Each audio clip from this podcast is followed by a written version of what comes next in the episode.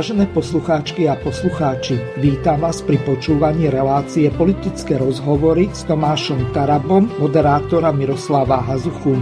Počúvate pravidelnú reláciu o aktuálnych udalostiach domácej a zahraničnej politike, ktorá ovplyvňuje naše životy a kultúru občanov Slovenskej republiky.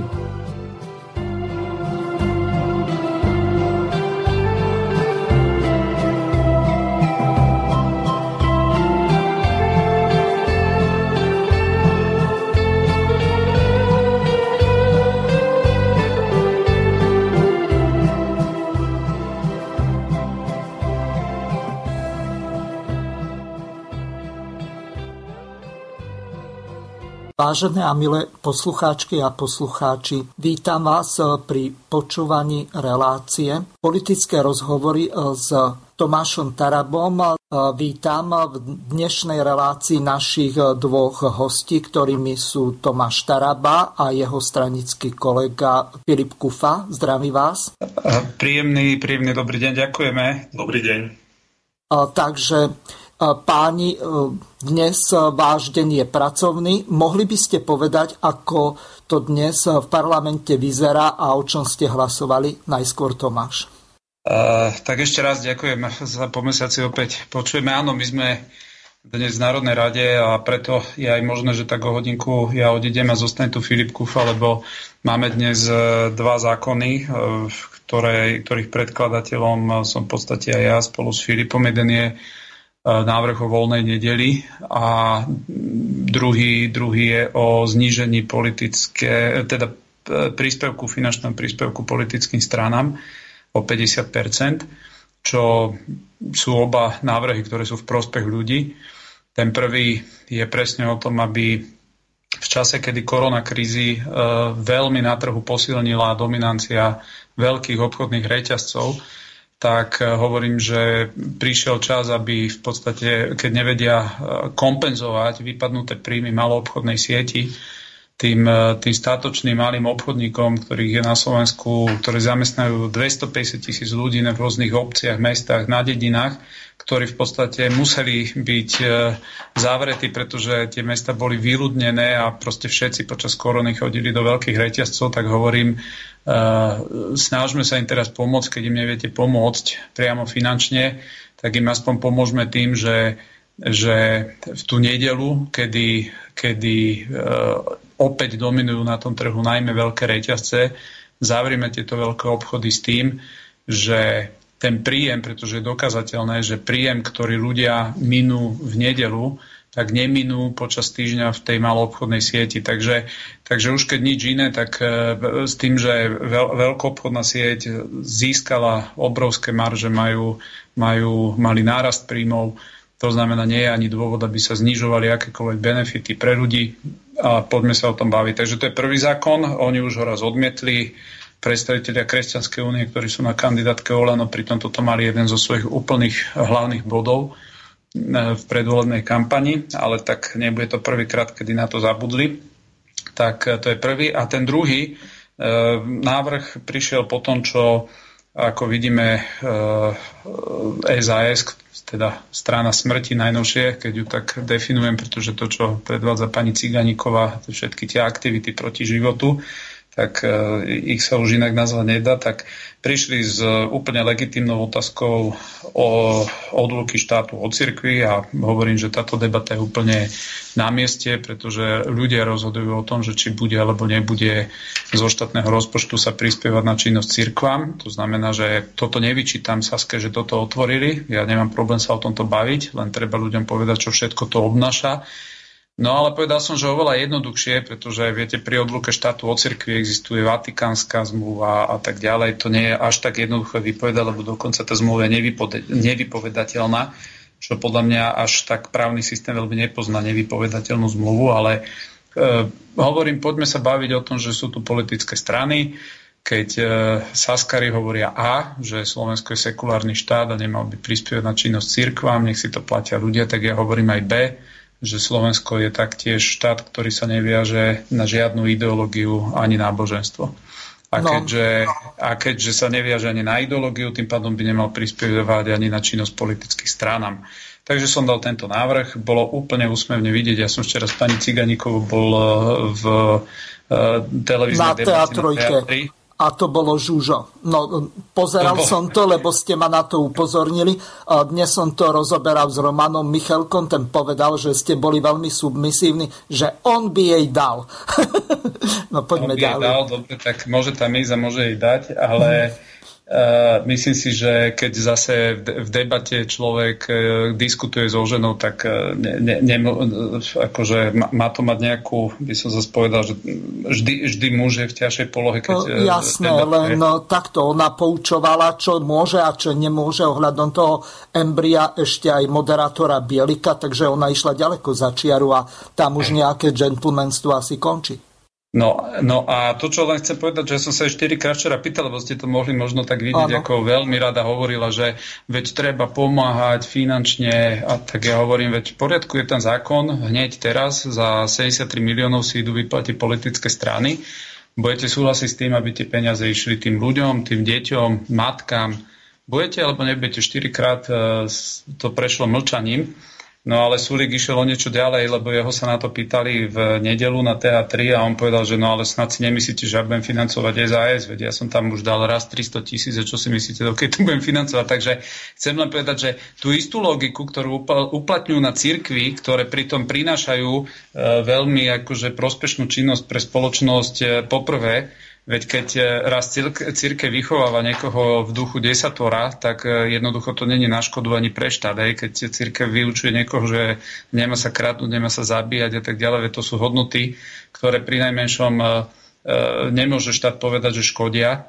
Po druhé, cirkvi sa starajú o vzdielanie, cirkvi sa starajú v sociálnej oblasti o to, aby aby bolo postarané o ľudí, kde niekedy štát zlyháva. Ale aj napriek tomu hovoríme, úplne legitimná debata, sú modely rôznych odlúk. Ja hovorím, nemám problém sa o tomto baviť, ale aby to nevyzeralo ako pokritectvo, zo strany Saskarov, že tu nás si te, proste, pretože je napätie hej, ekonomické, finančné, to, čo tu napáchali za 4 mesiace, kedy urobili 10 miliardový deficit, inak povedané deficit ako 10, vlá, 10 rokov predtým vlády, tak poďte a ukážte, že, že vy ste není závislí na tých peniazoch, že vy nerobíte politiku pre tie peniaze.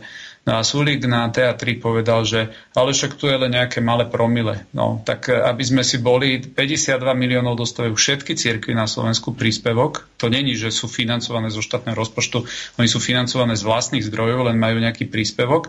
No a politické strany dostavujú 73, takže miliónov. Takže 52 Sulikovi vadí a 73 mu nevadí. No. Takže toto máme teda, tak som to obšetnejšie, tieto dve veci. No a to, čo sme dnes uh, hlasovali, tak uh, možno vás bude tak zaujímať, lebo to, to druhé hlasovanie, e, to ma najmä zaujíma ohľadom e, toho.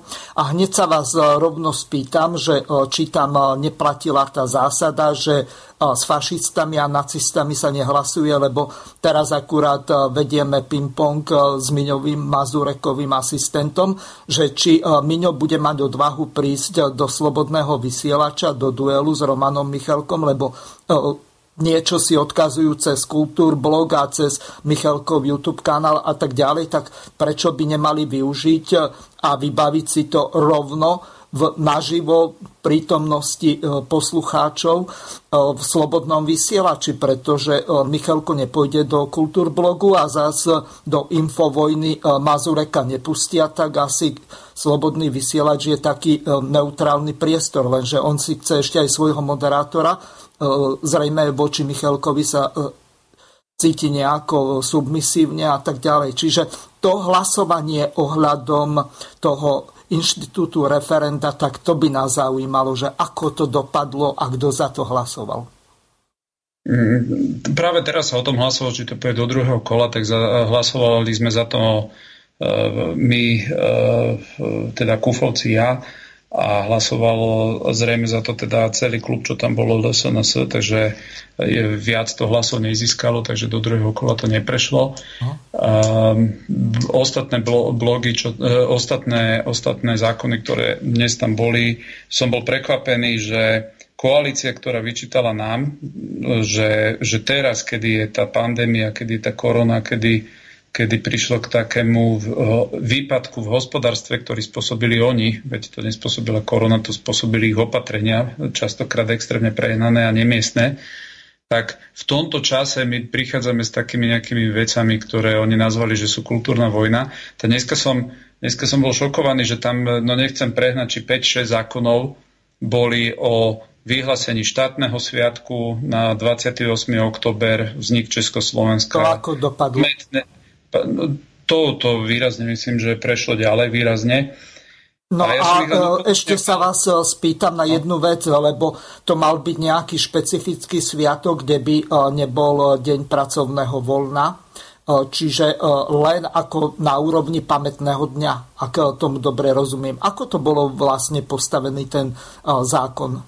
Viete, tak oni o ňom hovoria ako o, o sviatku, len len e, je to paradoxné, že 15. septembra, keď bola, bol e, sviatok patronky Slovenska, tak vtedy otravil prostredie e, Sulík tým, že, že prirovnal ten sviatok, že to je smeracký a teda nás tu poučoval ako veľmi, e, už nemáme pridávať žiadne sviatky a skôr ich máme vyhádzať, tak som sa dnes pýtal tých saskarov, že dobre, a že tak počúvajte svojho šéfa, však ten vám odkázal, že treba robiť, robiť, e, stále treba viac robiť, tak prečo sem prichádzate s ďalším sviatkom.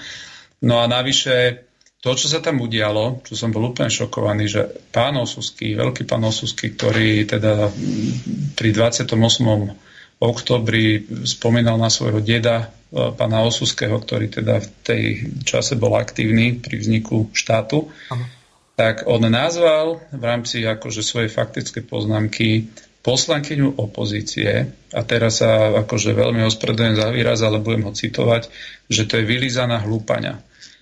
A toto povedal. A o koho a, sa jednalo? Bola, mala tam prednášku e, poslankyňa za LSNS e, sú, sú, sú, Sulanova? Sulanova. Sulanova, hej, tak sa volá. Tak táto pani akože normálne rozprávala, však to sú známe fakty, že že 28. október primárne oslavujú Česi, lebo oni vtedy vyhlasili vznik Československa my sme sa Martinskou deklaráciou k tomu pridali až o dva dní neskôr. Takže, takže už keď, tak by mali akože zdôrazňovať tú Martinskú deklaráciu a nie prenašať ten Český sviatok. Ja som vystúpil, že teda ja som povedal toto, druhé som povedal, že mi vadí v tom, že my dnes vieme, o čom Československá republika aj bola, že proste tam neboli naplnené všetky dohody zo strany Čechov.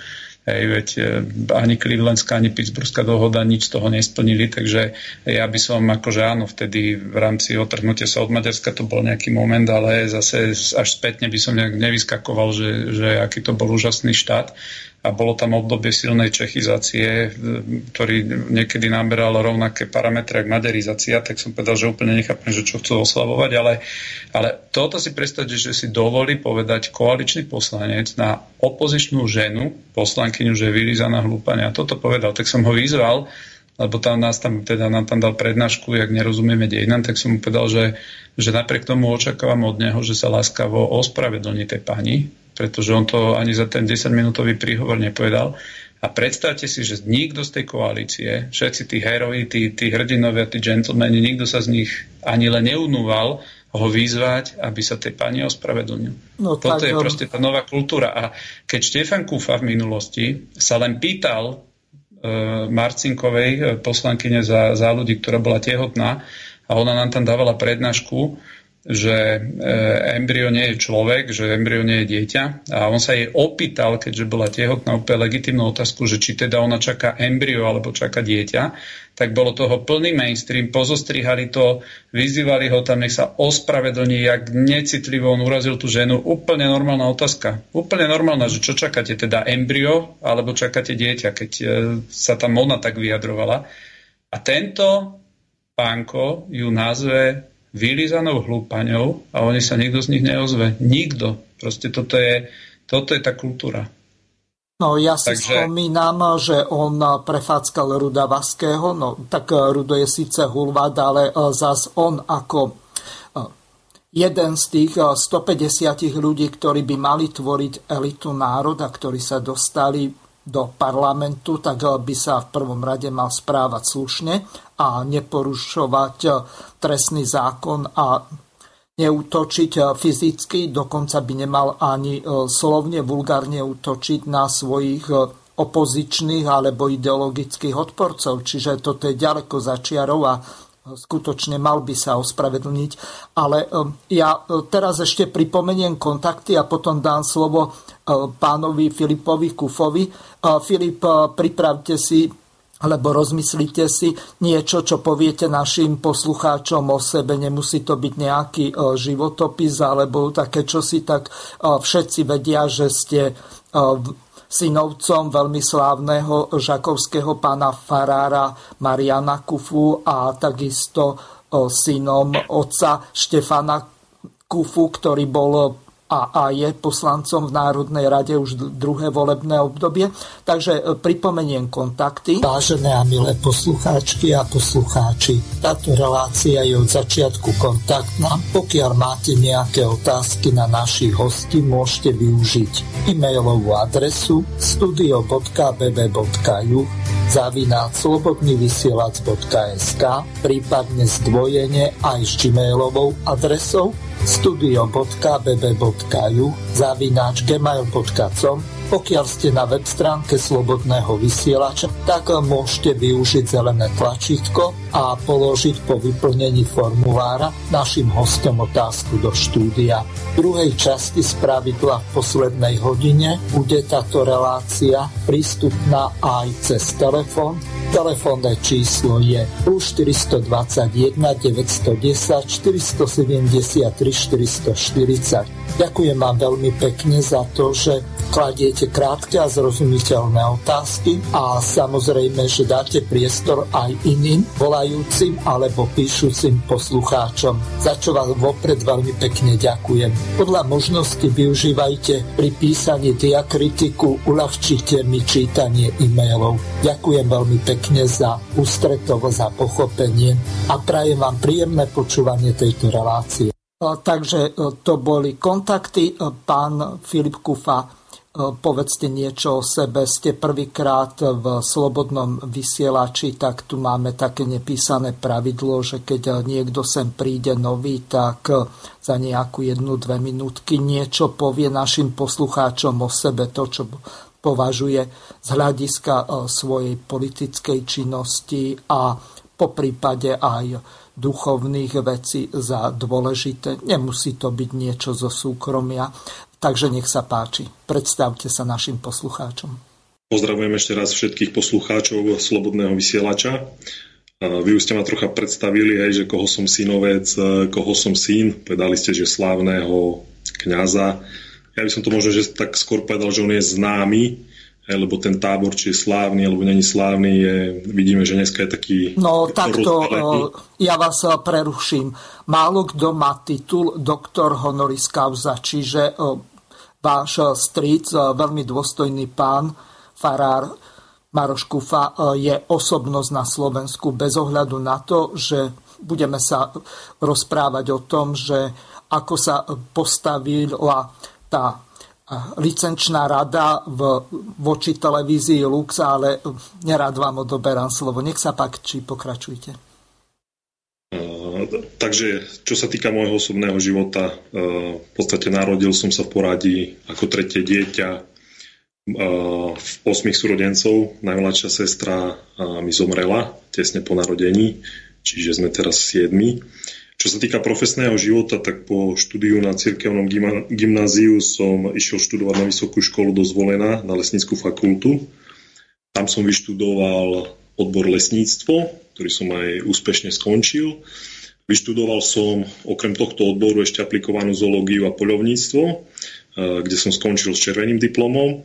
A keď e, počas vlastne štúdia na vysokej škole som ešte takisto absolvoval e, štúdium na Univerzite Mateja Bela, e, doplňujúce pedagogické štúdium, ktoré má vlastne, alebo to je v podstate to, že môžete učiť robiť teda učiteľa. Áno, máte pedagogické minimum.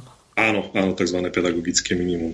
Čo sa týka pôsobenia v Národnej rade, tak ja, ja pôsobím vo výbore pre pôdohospodárstvo a životné prostredie, čiže tam som doma aj s ohľadom na tom, uh, aké vysoké školy, alebo teda čo som študoval a čo ma baví. Asi toľko, skrátke. Uh-huh. A ako ste sa dostali do politiky? Čo vás vlastne viedlo? Otcová politická kariéra alebo dianie na Slovensku? Ako ste sa dostali do strany KDŽP, lebo tam iní ľudia ju zakladali? Keby, keby som niekedy v minulosti uvažoval o tom, že vstúpim do politiky, tak možno, že by som si zvolil inú školu vysokú, možno nejakú mhm. politológiu alebo niečo iné. Ale v podstate ide o to, že človek, keď začne sledovať ten trend na Slovensku, jak sa vyvíja a aj to, že dlhé roky sme tu mali nejakú kresťanskú stranu, ktorú v končnom dôsledku sme aj my volili, ale v podstate tá strana, strana sa začala od nás dištancovať a vadilo nám to, že v podstate nehájí tie, tie záujmy, ktoré možno, že preferovala, mala hájiť tak, ako by mala, tak eh, v podstate ma oslovili eh, ešte v počiatkoch tí traja eh, signatári, ktorí vlastne avizovali vznik KDŽP a ja som vtedy súhlasil, áno, ochrana života, tie ostatné veci sú našou prioritou vtedy som sa vlastne rozhodol e, vstúpiť do strany. No a následne na to hej, sme išli do eurovolieb, teraz do parlamentných volieb a vlastne v týchto parlamentných uh, voľbách sme na tej spoločnej kandidátke aj uspeli, že sme tam teraz traja poslanci z KDŽP. Fajn, to by myslím, že stačilo. Po prípade sa ešte, pokiaľ to bude našich poslucháčov zaujímať, tak sa vás môžu na niečo spýtať po zhruba od pol siedmej. No a teraz e, prejdeme na prvú zvukovú ukážku. Roman Michelko to okomentoval, čo sa dialo v zhodov okolností, to dianie okolo tej kázne e, vášho stríca Maroša Kufu. Takto. Dobre, a teraz poďme ale k vážnym veciam. Na prvý pohľad sa to možno zdá, že to je marginalita, ale nie je to marginalita. To, čo sa teraz udialo, bola o tom aj tlačovka, bol tam mladý Černogurský, bol tam, bola tam Pirošiková a boli tam teda Taraba a Podmanický. A na jednej strane sa môže zdať, že to je ako nepodstatná vec, ale je to veľmi podstatná vec. Ďalší prejav kultúrnej vojny. Ja som hovoril aj s ľuďmi z licenčnej rady. Licenčná rada sankcionovala nie že kresťanskú, katolícku, katolícku televíziu Lux za kázeň pri Trnavskej novéne e, farára Mariana Kufu. To, čo tam prezentoval, boli názory plne legitímne a plne v súlade s katolickým učením. Žiadne bludárstva, žiadne nič. Bol to klasický proliferský, e, proliferská kázeň. A oni za to, že sa im to zdalo nevyvážené, tak im chcú dávať sankciu. Mimochodom je to už asi tretia sankcia. Aby som bol úplne e, presný, tak väčšinou tieto veci prechádzajú veľmi tesne. Že jeden hlas rozhoduje a nie je to jednoznačné, ale toto je veľmi nebezpečný precedens. Totiž e, tá, tá argumentácia bola, že nebolo to vyvážené, či čo, akože no úplne, že šialené. Tak teraz akože povedzme si, že katolická televízia má dávať teda akože široké spektrum všetkých ateistických a protikresťanských názorov, alebo čo? Po každej v kázni kufu má teda, ja neviem, prísť nejaký tvrdý ateista alebo nejaký pro-choice, úplne, že, že akože e, feministické aktivistky za slobodu voľby a tak a povedať, že všetko, čo tu povedal Kufa je úplne absurdné a je to hlúposť a v žiadnom prípade, prípadne mal simultáne komentovať alebo mal Havrams komentovať. Ja, ja nechápem, akože toto je absolútne nepochopené. Viete, sú rôzne výnimky a niekedy existuje niečo ako zdravý rozum a ten napríklad pri kvótach na hudbu sa prezentuje alebo reprezentuje tým, že niektoré žánrové rádia, teda gospelové rádia alebo country rádia, majú výnimku z percenta slovenskej hudby, lebo isté, že asi nejaké mega e, tisíce gospelových kapiel na Slovensku nie je. A keď je to žánrová hudba, no tak majú výnimku. Takisto country na Slovensku není úplne, že najmega e, žáner, tak keď je nejaký country rádio, tak nemusí mať tu a ako bere sa, že áno, sú tam nejaké kvóty v tých štandardných plnoformátových rádiách, ale keď sú žánrovky, nie.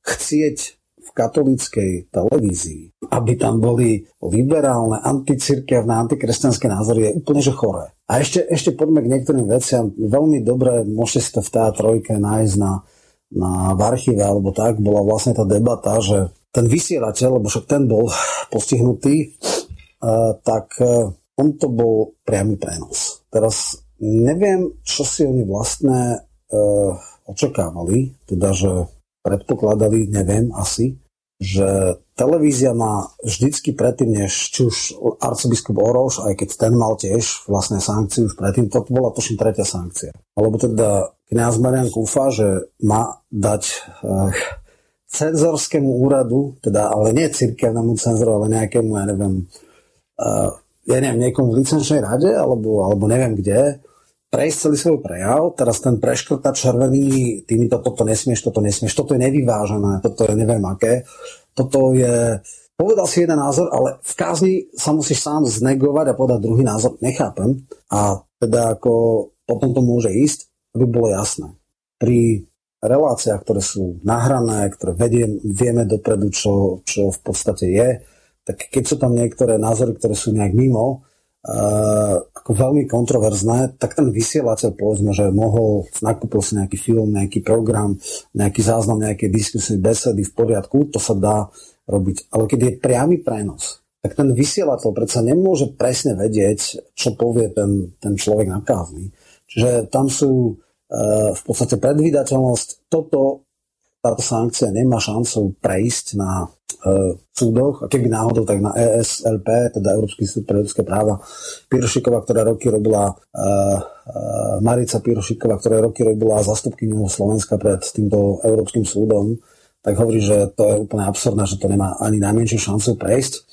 Ale prečo o tom hovorí? Toto je nejaký symptom niečoho. Ale tu sa robí to, čomu sa hovorí, že otváranie overtónových okien. Viete, že pred rokom Smečko sa začalo testovať senzitivitu spoločnosti, že keby sa teda hovorilo o pedofílii, že to je ako v podstate neškodná vec, že to je OK a že vlastne tí ľudia sú hodnotní a tak ďalej, že čo to urobí? No tak vtedy samozrejme e, slovenská relatívne konzervatívna spoločnosť na to reagovala veľmi negatívne a chvíľku si dali pokoj. A toto je druhý, druhý pokus o otvorenie overtónového okna, to znamená posúvanie nejakých, nejakých e, hraníc že teda či je možné cenzurovať nie že církevné, ale katolické médiá, či je možné im donútiť ich, aby e, dávali iné názory, ktoré sú v hrubom rozpore s ich e, videním sveta. E, to je skutočne ako keby v Fox News nutili akože dávať Bidenové prejavy. To je akože úplný nonsens, alebo Warrenové, alebo OEC,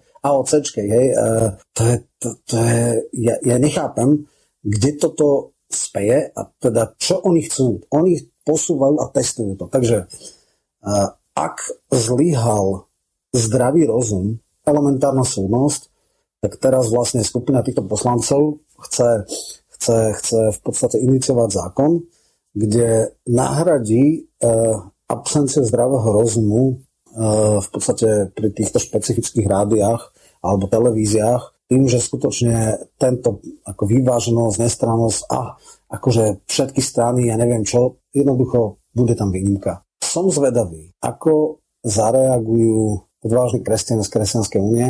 Hovorí sa o tom, že táto, tento parlament je najkonzervatívnejší nominálne, reálne je druhá vec, odvážnych kresťanov tak nevidia.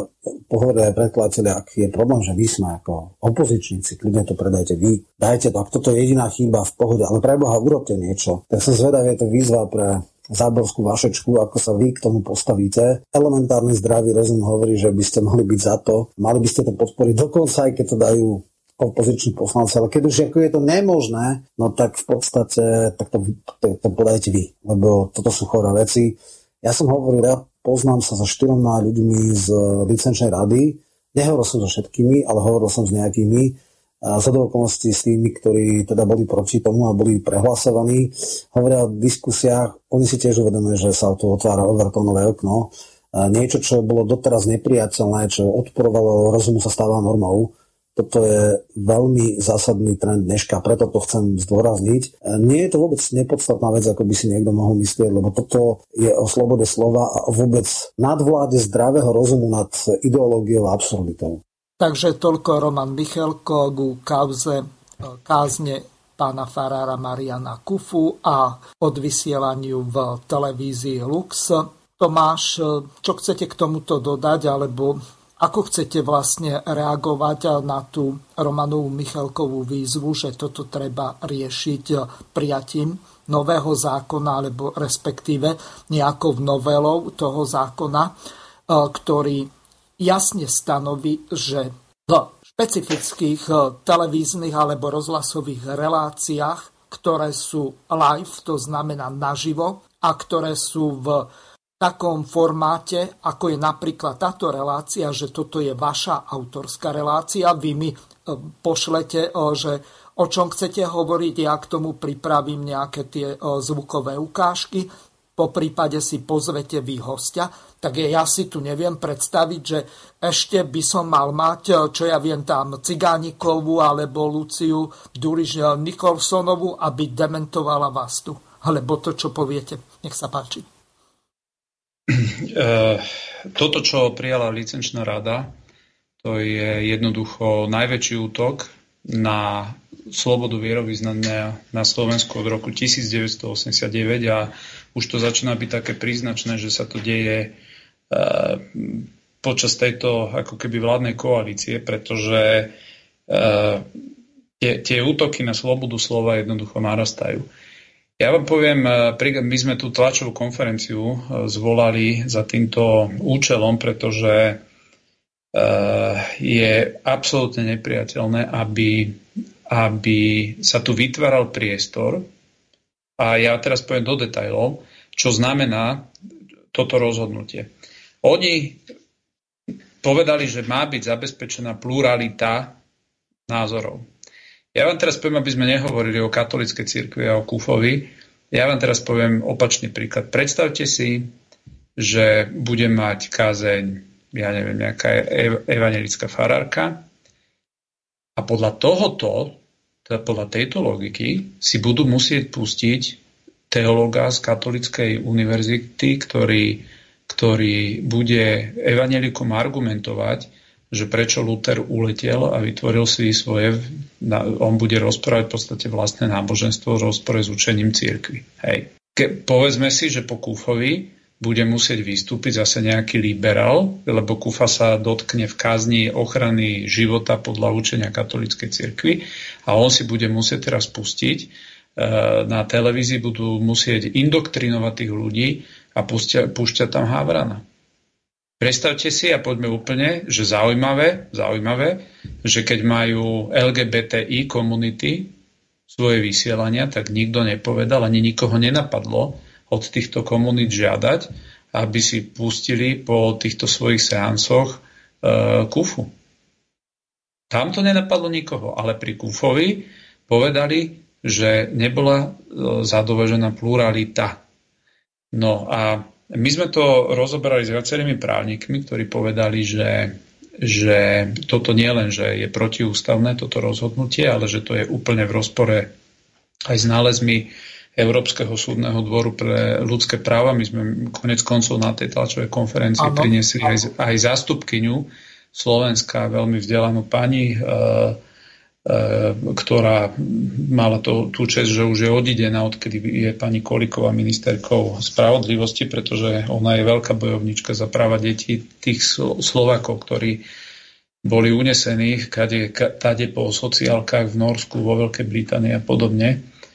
A to je ako kapitola sama o sebe a k tomu sa tiež vrátime. A mm, ľudia Tomáš, ja tu mám pripravenú uh, tú časť, ktorú ste mi uh, dali uh, vystrihnúť, čiže pán Jan Čarnogurský a pani doktorka Marica Pirošiková na tej vašej tlačovke povedali toto. Milí priatelia, naozaj treba, aby, ak tvrdíme, že sme demokratická a tolerantná krajina, aby takéto nevkusné relácie prestali. Ja ďakujem a odovzdávam slovo pánovi doktorovi Jánovi Čarnodurskému. Dobrý deň vo spolok, pozdravujem aj všetkých divákov pri televíznych obrazovkách. V prvom rade um, dovolte mi skonštatovať, že útoky voči kresťanom sa množia nielen v zahraničí, ale aj na Slovensku. A je to veľmi smutný vývoj. Tak ako keď pred pár rokmi časopis Týždeň uverejnil nepravdivú reportáž o arcibiskupovi Sokolovi, tak pred dvoma rokmi denník SME urobil obrovský článok, ktorom napádal otca Mariana Kufu. Tak medzi takéto novinárske počiny sa, alebo protikresťanské počiny sa zaraďuje aj rozhodnutie Rády pre televízne vysielanie a retransmisiu ktorým udelila rada sankciu televízii Lux za to, že odvysielala priamy prenos zo Svetej Omše počas Trnavskej novény a na tejto Svetej Omši mal kázeň otec Marian Kufa. Otec Marian Kufa je veľmi pokorný a slušný katolícky kňaz, ktorý sa stará o stovky ľudí, ktorí nemajú kam ísť, o ktorých by sa mal normálne postarať štát. A nepostaral sa. Aj dnes má na fare niekoľko sto ľudí, ktorí nemajú inak, inak kam ísť. Sú to bývalí trestanci, bezdomovci. Mnohí z nich sú na vozičku. Je tam viac ako 40 ľudí tel, ťažko telesne postihnutých. On sa o nich stará. Bez toho, aby dostával akúkoľvek podporu zo strany štátu. A tento otec Marian Kufa je, je vďačným terčom všetkých liberálnych médií a zdá sa, že aj štátnych orgánov. Rozhodnutie Rady pre televízne vysielanie retransmisiu o udelení sankcie televízie Lux za to, že nedodržala všestrannosť názorov pri vysielaní, pri priamom prenose, čiže pri spravodajstve, je absurdné. Takéto rozhodnutie je protiprávne a použijeme všetky dostupné právne prostriedky, aby sme takéto rozhodovania v budúcnosti zvrátili. Nie je možné, aby štátny orgán, ako je Rada pre retransmisiu, si vykladal zákon v rozpore s ľudskými právami, ktoré sú garantované nielen ústavou, ale aj medzinárodnými zmluvami, ktorým je Slovenská republika viazaná. Je absurdné, aby si niekto vykladal zákon o všestrannosti názorov tak, že bude vyžadovať, aby po priamom prenose, e, po, e, po priamom prenose futbalového zápasu hneď museli ísť nejaký priamy prenos z baletu, pretože na futbal nebolo dosť žien zastúpených, alebo Černochov, alebo neviem koho. Takisto je absurdné, aby po požehnaní, pápežskom požehnaní na Veľkú noc a na, a na Vianoce Urbi et Orbi mestu a svetu, ktoré prenášané každoročne RTVS, aby potom hneď muselo ísť nejaké vyhlásenie nejakého imáma z Turecka, ktorý vyhlási džihad všetkým kresťanom, alebo niečo podobné. Takýmto spôsobom nie je možné interpretovať zákony a každému právnikovi je to zrejme, bohužiaľ, Rade pre retransmisiu to zrejme nie je. A z toho dôvodu bude zrejme nevyhnutné, aby sa zákon upresnil a aby takýmto excesom právnym bolo zamedzené. Právne detaily vám teraz objasní bližšie kolegyňa pani doktorka Pirošíková. Ďakujem pekne. Ďakujem veľmi pekne za slovo a prajem všetkým príjemný deň. Už pri svojom odchode z funkcie som avizovala, že sa bude môcť voľnejšie vyjadrovať aj ku kultúrno-etickým otázkam, aj k ďalším problémom, ktoré vzniknú v oblasti ľudských práv. Preto som aj prijala pri, e, pozvanie na toto podujatie a chcela by som sa pozrieť na vzniknutý problém z pohľadu judikatúry Európskeho súdu pre ľudské práva. Predovšetkým musím poznamenať, že zákon ktorý stanovuje určitú povinnosť, by mal splňať kvalitu predvídateľnosti. Už v tomto ohľade vyjadrujem pochybnosti, že televízia Lux mohla predvídať, že jej vznikne po odvysielaní omše povinnosť vzhľadom na to, že kňaz sa vyjadroval aj ku kultúrno-etickým otázkam, aby v primeranom časovom horizonte dala priestor aj názorom e, stýkajúcich sa zastancov ideológií iného charakteru. A Vzhľadom na to si myslím, že už samotný zákon nesplňa požiadavku primeranosť, predvídateľnosti, primeranosti a už ako taký je, potrebné, je problematický a je potrebné ho zmeniť. Tiež si myslím, že povinnosť katolíckej televízie aby dávala priestor po omši zástancom liberálnych ideológií v pluralitnej spoločnosti absurdná a určite by neprešla testom nevyhnutnosti v demokratickej spoločnosti, pretože nie je primeraná. Vzhľadom na to budem určite súhlasiť s tým, aby došlo k zmene zákona, aby sa táto povinnosť na podobné programy nevzťahovala. Tiež sa stotožňujem s tými kritikmi, ktorí uviedli, že viac by sme sa mali sústrediť na ochranu maloletých pred nevhodnými, e, pred nevhodnými obsahmi, napríklad na internete, ktoré propagujú či už násilie alebo pornografiu, pričom naše deti nie sú dostatočne predtým chránené. A tiež by som chcela vyzvať na to, aby vo vzťahu ku všetkým kultúrno-etickým otázkam prebiehal v slovenskej spoločnosti skutočne kultivovaný a slušný dialog, bez toho, aby dochádzalo k vzájomnému napádaniu aj agresívnymi útokmi názorových oponentov. O tom je pluralita v demokratickej spoločnosti. Zdôrazňujem pritom právo na náboženské vyznanie každého občana a na toleranciu všetkých náboženskému vyznaniu ostatných, a to aj vzhľadom na to, koľko ľudí sa hlási ku kresťanskému vierovyznaniu v Slovenskej republike. Ďakujem veľmi pekne za pozornosť. Takže toľko pán doktor Jan Čarnogurský mladší a pani doktorka Marica Pirošiková. Nech sa páči, pán Taraba, máte slovo. Ďakujem, že ste to pustili. Takže ja by som to ešte raz tak e, v podstate zhrnul, aby sme si uvedomili, že o čo tu ide. E, jednoducho e, podľa rozhodnutia licenčnej rady na Slovensku nebudú môcť fungovať de facto kresťanské médiá. Pretože kresťanský názor bude predpokladať, že bude musieť byť negovaný liberálnym názorom. V podstate toto je, sa týka rozhodnutia licenčnej rady, ak by sme išli do dôsledku. Takže e, my proti tomuto budeme e, postupovať e, veľmi vehementne, pretože toto je najväčší, najväčší agresívny útok na vierovýznanie, na slobodu vierovýznania na Slovensku. Nemá to nič zo slobodou vierovýznania, pretože, pretože predpokladať, že akýkoľvek biskup, arcibiskup, pápež by mal byť negovaný e, nejakým liberálom len preto, že to vysiela médium, ktoré má licenciu, tak to sa dostávame do e, obdobia, ktoré v tejto rovine sme, sme podľa mňa nepoznali ani v 89. a predtým, pretože, pretože ak dopustíte ak dopustíte situáciu, že, že s týmto niekto bude súhlasiť, tak dnes už nie je možné vysielať ani požehnanie pápeža na nový rok bez toho, aby potom, ak sa oz, ozve kdokoľvek, a ja teraz poviem úplný extrém, ozve sa nejaký, nejaká, nejaký satanista a on povie, že dobre, ale toto nie je pluralita, pretože ja nechcem, aby pápež dával požehnanie, ja chcem, aby som ja dal nejaké prekliatie. Veď toto je, to je tá pluralita. Oni nezadefinovali, čo to je pluralita. Čo je pluralita? Je to, je to uh, pluralita aj v duchovnej oblasti, je to pluralita v, v mravovke, je to pluralita v, v teologickej oblasti. Oni len povedali, že nebola zabezpečená pluralita a z toho to vyplýva, že sa to týka plurality úplne vo všetkých oblastiach. Takže, takže toto je, a ja som šokovaný, že koalícia sa tvári, ako keby sa toto nestalo.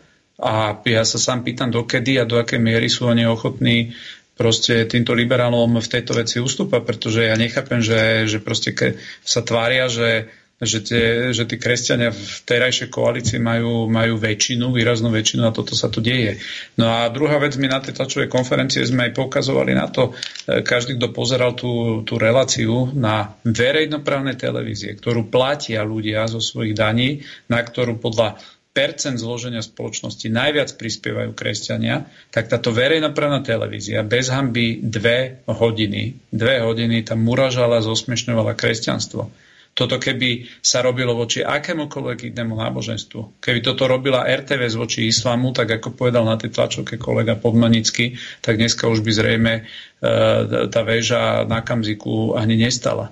Takže Takže ja som úplne šokovaný, do akej svojvôle sa tu dostávame v týchto veciach a najmä som, najmä som šokovaný z toho, že, že sa toto deje a my sme v podstate ako keby jediní, ktorí na to poukazujú, že čo, čo sú toto za abnormálnosti, lebo viete, vždy sa prekročí nejaká pomyselná hranica, ktorá dovtedy prekročiteľná nebola.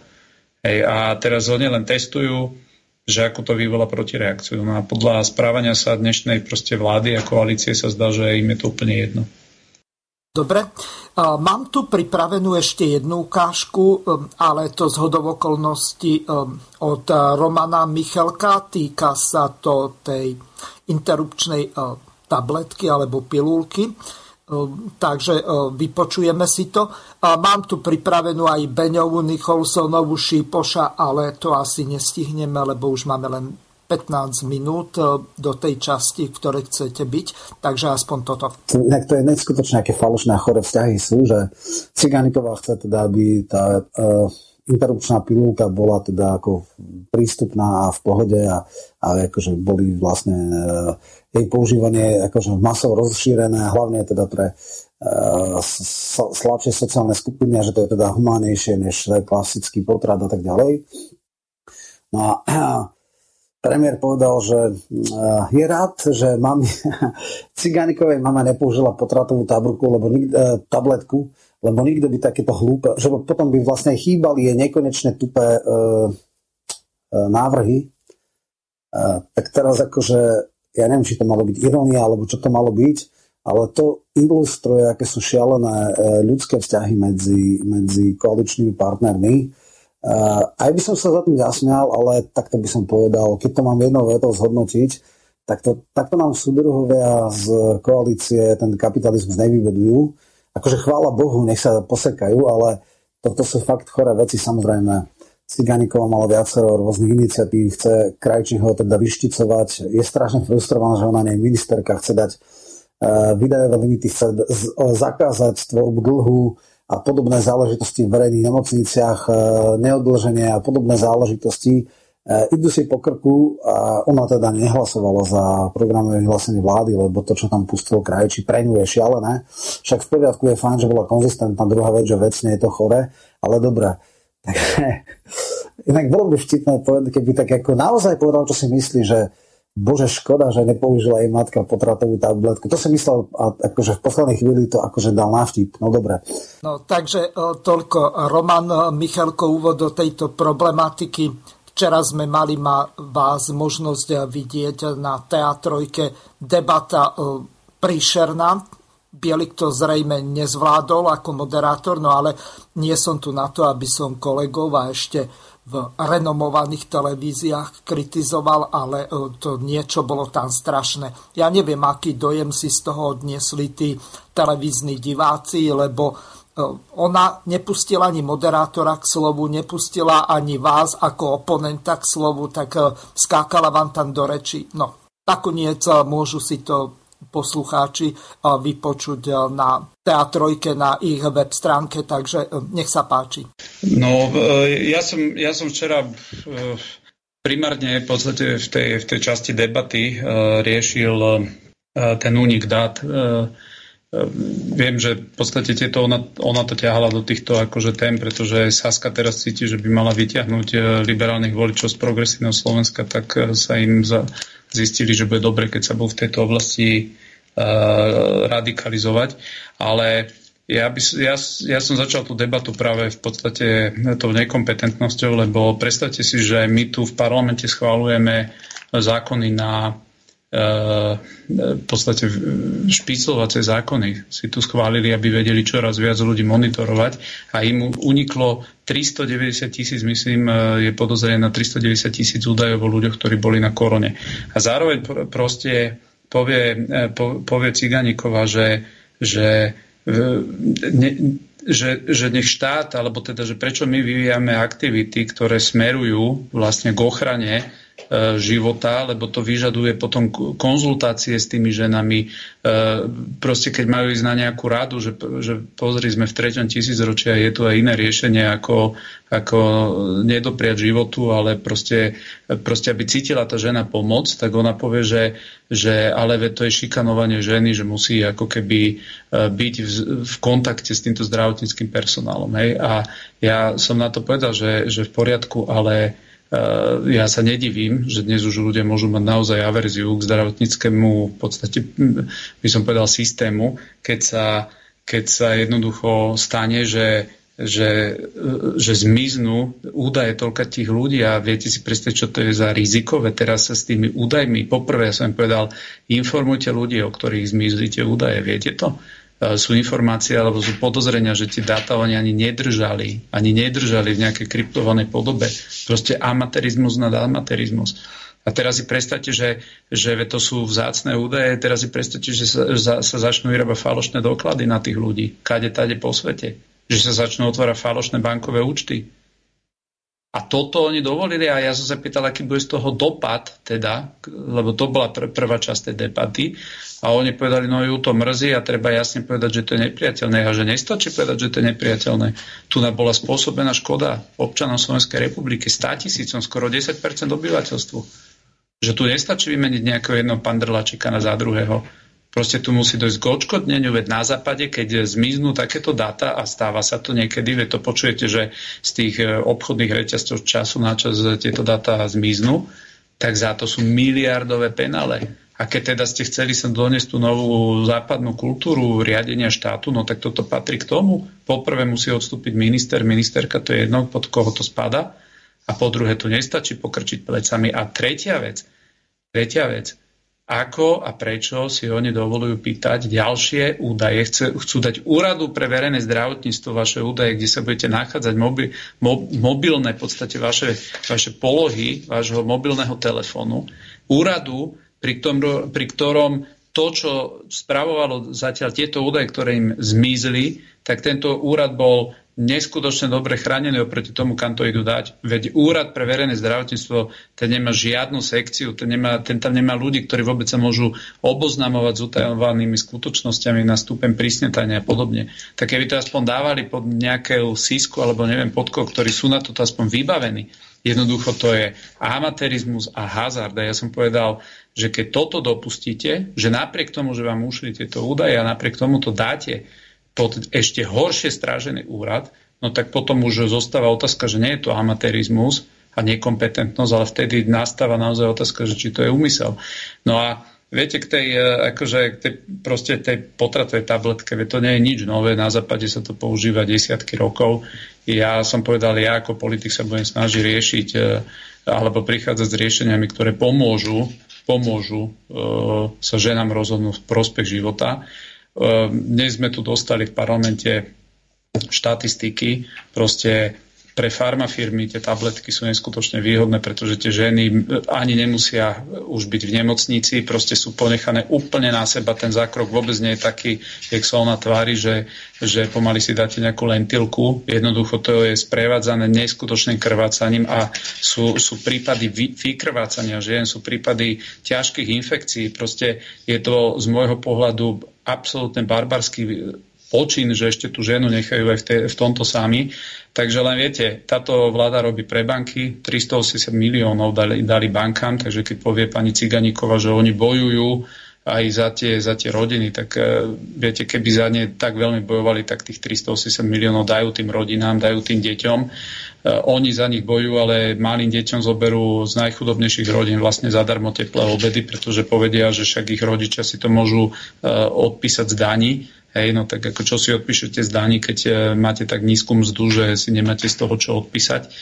No a, a toto je deto. Proste tieto tabletky všade vo svete sú v prospech farmafíriem, jednoducho tá marža pri tom potrate je oveľa vyš, vyššia, takže mňa už e, pri nich až tak veľa toho neprekvapí, ale jednoducho, ja som to jasne povedal, Ciganíková celá SAS dnes predstavuje stranu smrti na Slovensku a jednoducho ja sa cítim byť na strane života a ja proste e, tu nebudem sa s ňou baviť, že čo je milosrdnejšia smrť alebo podobne. Proste my budeme prichádzať s riešeniami, ktoré posilňa finančnú pozíciu ženy. Že veci, e, včera tam začalo ukazovať grafy, že žena, ktorá má viac detí, má nižšie príjmy.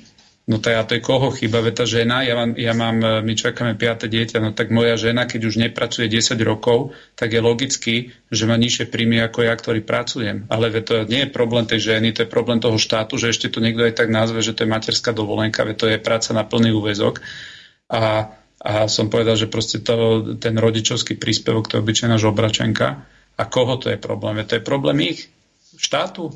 Prečo tie ženy ne, neocenia že robia niečo nenahraditeľné pre spoločnosť. No a to, že a to, že stále tam opakovala, že proste ženy, že, že my chceme, aby ženy rodinu, tak ja neviem rodiť, keď som chlap. No tak ako e, to, je základná biológia, že jednoducho e, rodiť rodia ženy, ale nikto nenutí, aby, aby e, žena tehotná bola.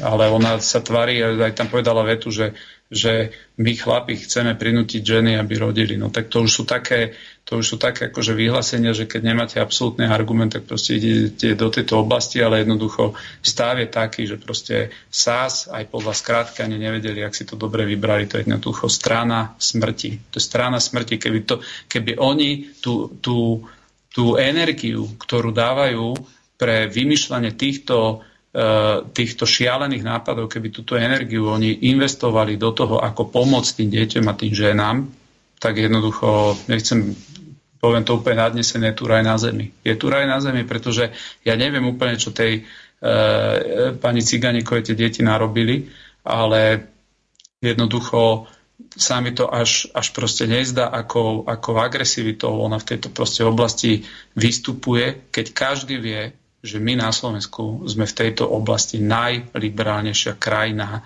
v Európe určite, keď nechcem povedať, že priamo na svete, najliberálnejšia krajina. Si predstavte, že oni saskári, ktorí sa teraz stvária, že sú teda takí proti e, komunizmu, veď dneska to zazdali tie, tie zákony odsudzujúce komunizmu za neviem čo všetko v poriadku, ale oni obhajujú komunistickú legislatívu, toto sú zákony z 50. rokov, ktoré boli raz e, opravené v 80. myslím 7. a to je celé. Takže, takže tak, takáto je situácia. No a a vidíme tuto v parlamente, že proste tí, akože tí kresťania im tu ustupujú a, a som veľmi skeptický, že či vôbec aj to minimum, o ktorom sme sa tu bavili, že či to vôbec v tom druhom kole prejde, ale to je o to väčšmi na ľudí, aby si uvedomili, že proste treba, aby v tejto agende aj v iných proste dali mandát politikom, ktorí sa neboja tieto, túto pozíciu nielen jasne pomenovať, ale aj obhajiť. Tomáš, Prišla na vás jedna otázka od poslucháča Juraja. Poslucháč Juraj pozdravuje hosti v štúdiu. Oni sú momentálne v Národnej rade, toľko na upresnenie. Táto relácia je cez Skype, vzhľadom k tomu, že naši páni poslanci pracujú. Ale dokončím tú otázku. Poslucháč sa pýta, že či plánujete presadiť zvýšenie rodinných prídavok, ktoré sú nižšie ako 25 eur. Ďakujem za odpoveď poslucháči. A presne o tom toto je, dámy a páni, oni minuli, aby sme sa presne, lebo miliardy, to si nevie človek predstaviť, tak vám to poviem, koľko táto vláda e, zatiaľ vás stála. Deficit, to znamená to, čo minuli viac, ako vedia, že budú mať príjmy, odhadujú 12 miliard eur. To znamená, každý jeden Slovak, každé jedno batola, každé jedno dieťa, každý jeden, ktorý žije v cudzine, za tento jeden rok, to nehovoríme o budúcom, za tento jeden rok táto vláda urobila účet 2000 eur na osobu. Inak povedané, keby každý jeden z vás dostal 2000 eur, tak by, ste, tak by sme sa nachádzali v rovnakej makroekonomickej finančnej situácii, ako sa nachádzame. Takže ak ste štvorčlená rodina, tak za týchto pár mesiacov ten deficit, ktorý narobili, je v hodnote 8 tisíc eur. 8 tisíc eur.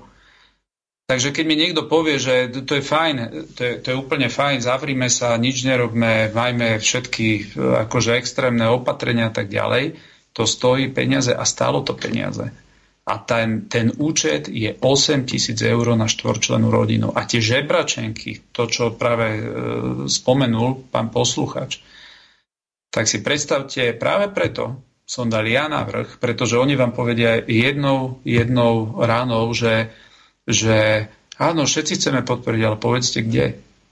Povedzte kde. Tak táto vláda poprvé na, na hlavu narobila deficit 2000 eur, 43 miliard majú dostať z Európskej únie. Miesto toho, aby to išlo do rodín, do detí, tak oni tu, oni tu blúznia o nejakej zelenej e, energie, e, o nejakom zdaňovaní proste dízlu, predražovaní života. Viete, to, to, tam, tam, chcú dať, tam chcú dať miliardy do vodíka. Súlik teraz prišiel s tým, že budeme mať vodíkovú ekonomiku, veď vodík není žiadna novinka, lenže problém vodíka je ten, že je neskutočne drahý. Vodík je tak drahý, že, že 95% vodíka na svete sa vyrába z fosílnych palív, pretože sú lacnejšie, z toho dostávajú vodík. A to stojí všetko, to všetko bez stať miliardy. A ja som sa rozprával s predstaviteľom jednej proste veľkej plinárenskej spoločnosti, ktorý povedal, ukázal štatistiky, keby sme vypli celú Európsku úniu, že od zajtra nič nevyrábame, tak na emisiách celého sveta sa to prejaví 10 percentami. 10%, keby od zajtra Európska únia nič nevyrábala, tak znížime emisie 10%. A ja odmietam, aby Slováci toto platili. Že my proste tu predražujeme si život, my tu, my tu vyplacame, e, národ vymiera, štatistika, ktorá prišla do parlamentu do 100, do 100 rokov, Slováci v podstate majú prestať existovať, ak sa zásadne nezmení demografický vývoj. Inak povedané, ak nezačnú sa rodiť deti, tak budeme musieť e, prinášať sem migrantov, to treba povedať otvorene, lebo jednoducho, keď vám chýba pracovná sila, keď vám chýbajú tí, ktorí platia odvody, tak toto je logický následok. Tu nemáte veľa ciest, buď jedna alebo druhá. A oni majú hlavný bod programu zelenú, zelenú nejakú, ja neviem, ekonomiku, či, či jak to nazvali. Hej. Tak a hovorím, keby ste poslali tie peniaze, stotinu tých peňazí Indom, Pakistancom a prikázali im, že dobre, nebudete spalovať uhlím, ale budete používať e, čo je len plyn, tak na, na emisiách celého sveta sa to prejaví niekoľkonásobne e, výraznejšie ako toto. Takže sú to žobračenky, to, sú to žobračenky, som to aj tak nazval včera, preto som dal aj návrh do parlamentu, aby si politické strany tých 73 miliónov v čase aspoň korony odopriali a to sú všetko peniaze, ktoré vedia ísť do podpory uh, rodín, detí, ich vzdelania a tak ďalej. A pokiaľ to urobiť nebudú, ne, neurobia, predstavte si 22 miliónov eur, to je v starej mene 660 miliónov korún dostane Olano na 4 roky činnosti. 660 miliónov. Veď to, keby ste otapetovali každý jeden strom nejakým billboardom, to máte problém minúť. A keď im poviete, že nestačí vám nie 660, ale 330 miliónov, tak sa na vás pozerajú, že sú dokonca veľký súlík, ktorý povie, že je za úplnú slobodu, nech sa ľudia rozhodnú, čo chcú a nikoho netreba prikazovať, tak zrazu aj ten vám povie, však kto to má platiť, on nebude platiť vlastnú stranu.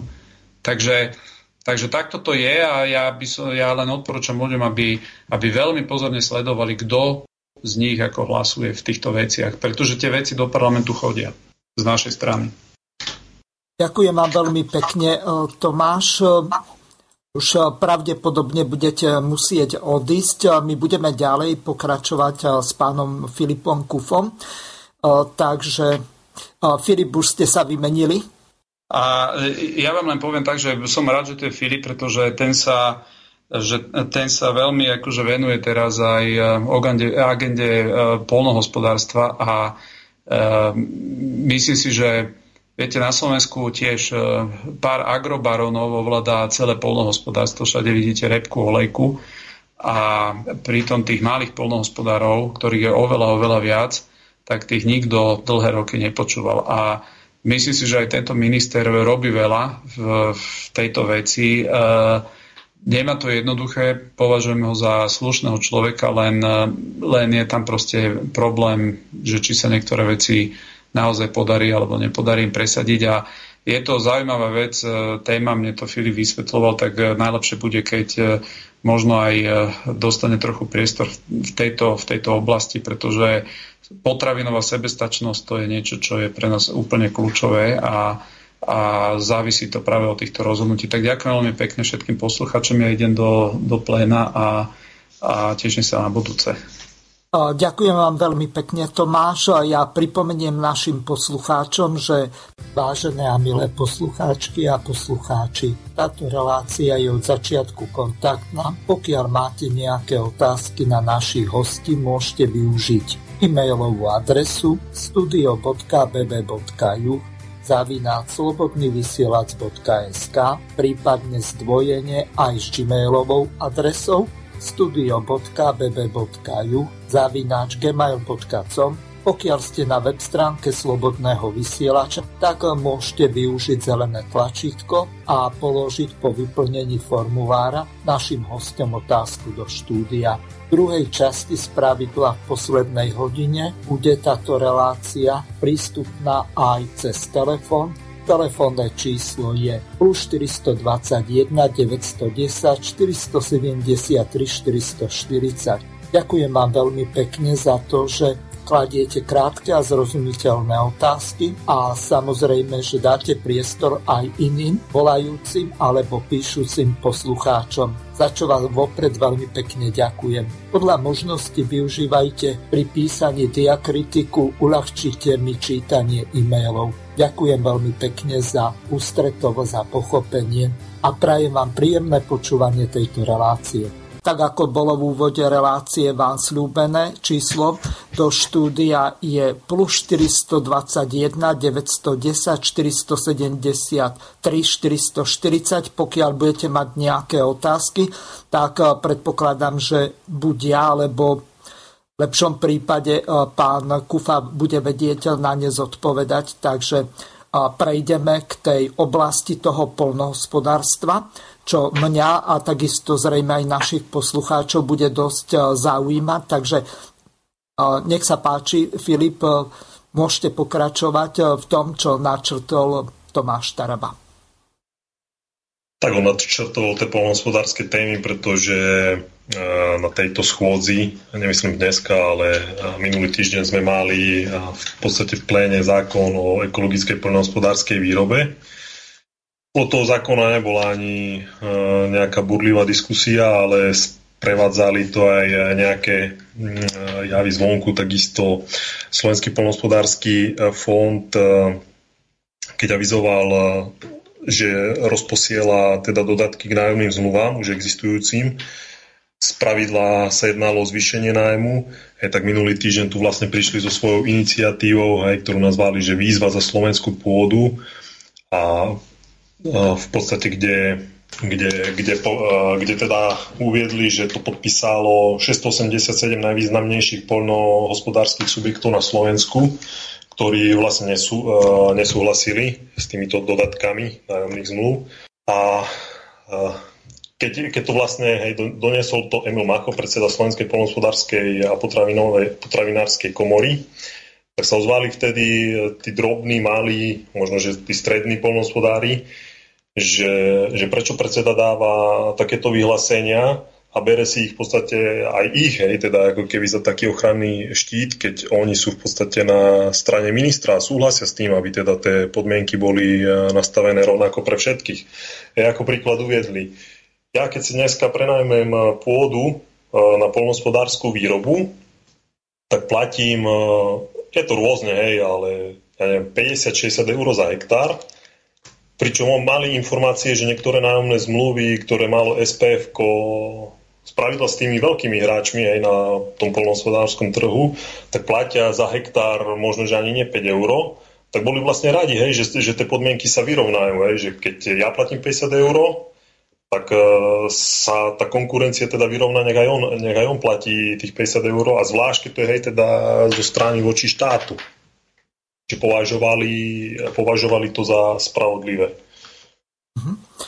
No dobre, len e, tu by bolo ešte potrebné vysvetliť e, niektoré také základné veci.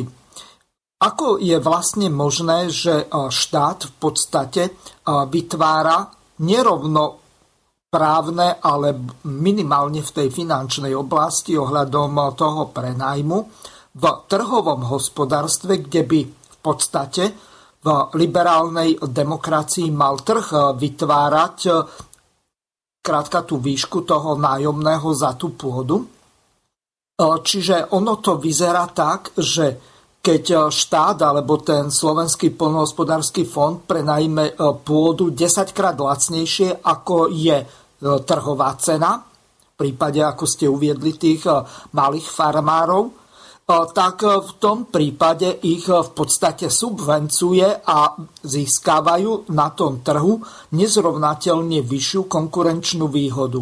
Čiže toto je veľmi ťažká, komplikovaná otázka z toho dôvodu, že v podstate tu je zdeformovaný trh s pôdou a Otázne je, čo za týchto okolností sa vôbec dá robiť, lebo tí veľkí agrobaroni, ak to môžeme tak nazvať, tak eh, oni prenajímajú si stovky alebo tisícky hektárov pôdy, dokonca ešte aj zo zahraničia. Máme tu Čechov, Babiša alebo Makedoncov či Macedoncov, Srbov a kdekoho, ktorí tu v polnohospodárstve podnikajú a oni Častokrát sa dostali k tej e, pôde nejakým takým korupčným alebo dokonca mafiánskym spôsobom. Máme tu príklad e, z okresu Lučenec, kde v podstate niečo takéto sa dialo. Dokonca Albánci tu začali podnikať e, polnohospodárstve, čiže ten trh je totálne zdeformovaný. A čo za týchto okolností sa dá vôbec robiť, keď domáci drobní podnikatelia v polnohospodárstve sú takto znevýhodňovaní. Oni musia platiť vysoké trhové nájomné a pritom štát zvýhodňuje tu buď zahraničných alebo domácich veľkofarmárov, čiže nazveme to veľkostatkári z toho pohľadu bývalého režimu, no, tak potom to je akože, čo sa tu vlastne deje. Skúste to našim polno, poslucháčom vysvetliť, aká situácia je tu v polnohospodárstve, pretože zánikom polnohospodárskych družstiev alebo ich privatizáciou, tak tu nie len, že zanikla potravinová sebestačnosť, ktorá je niekde na úrovni 35-40%, pritom sme mali niekde okolo 85-90% a pritom niektoré komodity sme mali nadbytkové, takže v podstate, ak sme vyviezli stadiaľ to obily alebo zemiaky, alebo čo ja viem, jablka, čokoľvek iné, čo sa tu vypestovalo, tak eh, v podstate my sme za to mohli nakúpiť pomaranče, banány, mandarinky alebo kivy alebo čokoľvek iné eh, zo zahraničia. Čiže eh, tu je situácia veľmi komplikovaná, pretože na keď zajdeme do niektorých tých veľkoobchodov, to znamená Tesco, Lidl, Kaufland a tak ďalej, tak vidíme, že v podstate tam Polnohospodárske produkty sú v drvivej väčšine možno z 90% len zahraničné. Čo s tým vlastne robiť? No, padlo dosť veľa otázok, takže keby som nejako nezodpovedal, kľudne, kľudne môžete potom ešte dať. Ja som si tu poznačil, tak skúsim nejak za rádom to zhrnúť. O, treba, treba sa na to pozrieť aj troška tak historicky, že uh, či štát vytvoril tie nevýhodné podmienky alebo nie. On vytvoril podmienky rovnaké pre všetkých, kedy v 2003 roku uh, bola prijatá vlastne, bol prijatý zákon 504 lomeno 2003 o najmä polnohospodárskej pôdy, aj polnohospodárskych pozemkov a tak ďalej. A ten hovoril, že vlastne nájom by mal byť 1% z ceny pôdy ono, tá pôda, keď sa oceňovala, vieme, že keď, sa, keď ju teda ználec ocení, že aká je uh, hodnota, veľa poslucháčov to má možnosť vidieť napríklad pri pozemkových úpravách, kde sú oceňované tie pôdy. Tá hodnota není uh, tým znaleckým posudkom uh, určená veľmi vysoká, čiže aj to percento hej, z tej hodnoty nebolo to nejaké vysoké a keď teda SPF v minulosti uh, teda vystupovalo z týchto podkladov, tak ten nájom bol aj preto taký nízky.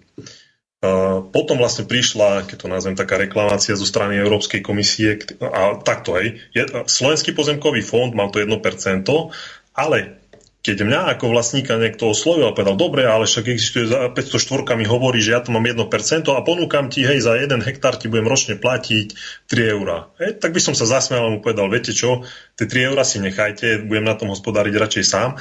A tam sa vlastne na tom trhu sa vyšplhala tá cena, hej, je to rôzne, ale keď to poviem tak premera na nejakých možno 50-60 eur za hektár. Potom prišla vlastne tá reklamácia zo strany Európskej komisie, kedy povedala, že v podstate existuje tu nejaké monopolné e, postavenie tejto inštitúcie, že robte s tým niečo, je, dajte to do poriadku. V 2018 roku uh, bol tento zákon, tá, e, tá ľudovo nazývaná 504, bol novelizovaný a vtedy sa tam dostala tá klauzula, tzv. obvyklá výška nájomného. Tam v podstate uložili povinnosť subjektom, každý rok, hej, na začiatku roka, do určitého dátumu musia na okresné úrady nahlásiť uh, výšku nájomného, koľko bolo dohodnuté, koľko bolo splatené. Oni tie okresné úrady si to zozbierali, hej, spravili ten priemer a vlastne za každý kataster si dneska vieme na internete ministerstva vnútra, hej, za tie okresné úrady a za tie katastre vlastne pozrieť uh, tú, tú vlastne obvyklú výšku nájomného. Dneska, keď SPF vlastne robí, robí tie dodatky, tak vlastne dáva len do súladu legislatívu, ktorá bola prijatá ešte bývalou vládou. Hej. Počujeme sa, ktorou bývalou vládou? No, to bola tá posledná vláda, aj, lebo tá, ono sa to novelizovala, tá 504 v roku 2018.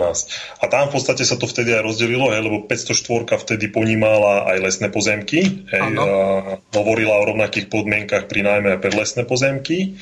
Lesné pozemky sa v tom čase vlastne vyňali z toho zákona. Ich rieši teraz samostatná vyhláška, ktorá upravuje nájom teda za lesné pozemky, ktorá je dosť komplikovaná, keď to poviem. Bežný človek e, si to nedokáže vypočítať, dokonca to nedokážu vypočítať ani odborníci, pretože oslovili Národné lesnícke centrum, aby vôbec vytvorilo nejaký program, pomocou ktorého by to boli schopní vypočítať. Ale bude, že snažili sa tam nastoliť nejakú rovnoprávnosť vo vzťahu nájmu štát vlastník alebo vlastník štát, lebo to postavenie býva aj také, aj také. A v podstate tento, tá obvyklá výška z nájomného, ktorá vlastne zostala u polnospodárských pozemkov, tak vzťahuje sa len na polnospodárske pozemky hej, a aj podľa tej, eh, podľa tej výzvy, ktorá teraz SPPK zaslala, aj tá výzva za slovenskú pôdu, ja som si ten zoznam pozeral, lebo všetkým, eh, všetkým poslancom eh, nám, nám to poslali, teda na vedomie. A v podstate za západné, východné, stredné Slovensko, je, tak väčšinou, keď sa pozriem, tak sú naozaj tí veľkí hráči podpísaní, lebo sú to polnospodárske družstva, rolnícke družstva, alebo teda tie rôzne názvy, tak sú tam aj nejaké HRkári, nemôžem povedať ale v podstate tí malí a tí strední, a to viem z osobnej skúsenosti, kedy mi vraveli, že my sme oslovili Slovenský pozemkový fond, lebo vedeli sme o tých nájmoch, aké sú, aké sú nízke a v snahe teda dostať sa k pôde hej, a, a niečo vyrábať, sme ponúkli SPF aj vyšší nájom, ale tento v podstate ignoroval, proste nebol ochotný do toho ísť. A dneska pri tejto situácii, kedy týchto aj na tých 680 subjektov, uh, kedy plače, že to je pre nich likvidujúce a že, vidie, že, že je to vydierácká politika a tak ďalej, tak práve títo malí, strední a možno tí noví polnohospodári hovoria, ale kľudne, nech im vypovedia zmluvy, my veľmi radi dorovnáme aj ten nájom, ktorým ponúkli uh, v týchto dodatkoch. A konec koncov, uh, keď sme sa o tom bavili aj v tých vyšších odborných kruhoch, aj tamto zhodnotili, že je to svojím spôsobom troška divadlo, že oni ten rozdiel aj tak doplatia a, a bude dobre. Pretože, pretože samozrejme nechcú prísť o tie výmery a o tie hektáre, kde na dotáciách vlastne sa to dorovnáva a dostávajú tie príjmy. Prišla na vás jedna otázka, tak trošku som sa zasmial, ale nie škodoradosne. Prečítam ju. Dobrý deň, pán Kufa. Otázka pre pána Kufu. Rád by som sa spýtal, čo by znamenalo pre spoluprácu medzi KDŽP a ľudovou stranou naše Slovensko, keby v októbri odsúdili pána Mariana Kotlebu na 8 rokov a predsedom LSNS by sa s najväčšou pravdepodobnosťou stal Milan Uhrík. Zlepšilo by to vzťahy medzi vašimi stranami pod novým vedením? Súčasná roztrieštenosť rozhodne národným silám nejako nepomáha. Za odpoveď ďakuje Peter.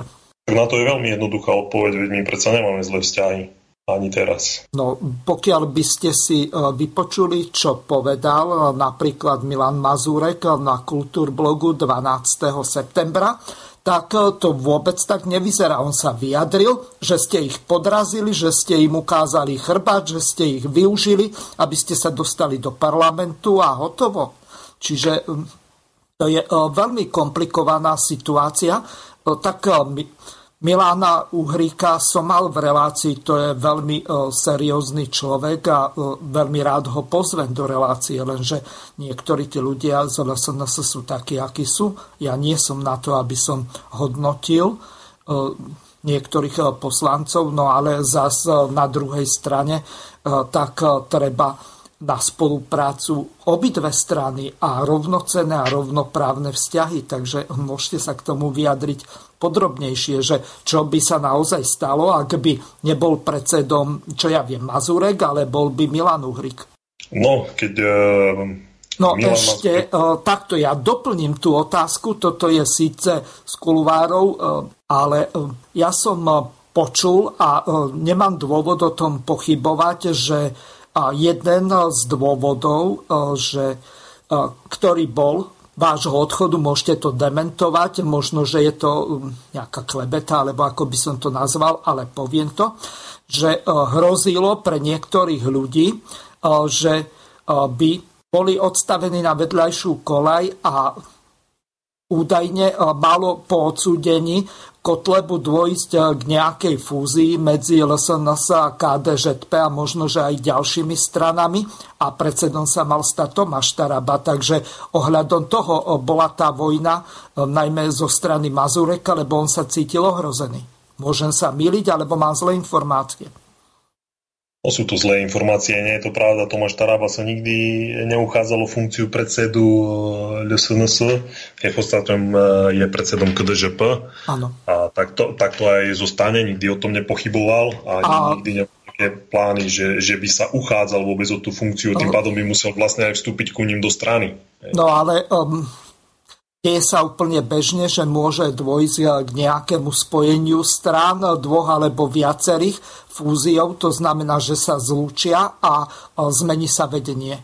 Nad niečím tak takým... Mo, možno, že oni majú, možno, že LSNS má rozpracovaný projekt s nejakou tou stranou, predpokladám, možno, že tí, čo boli tiež na tej spoločnej kandidátke, že dojde k nejakej fúzii, ale s nami nič také rozpracované určite nebolo.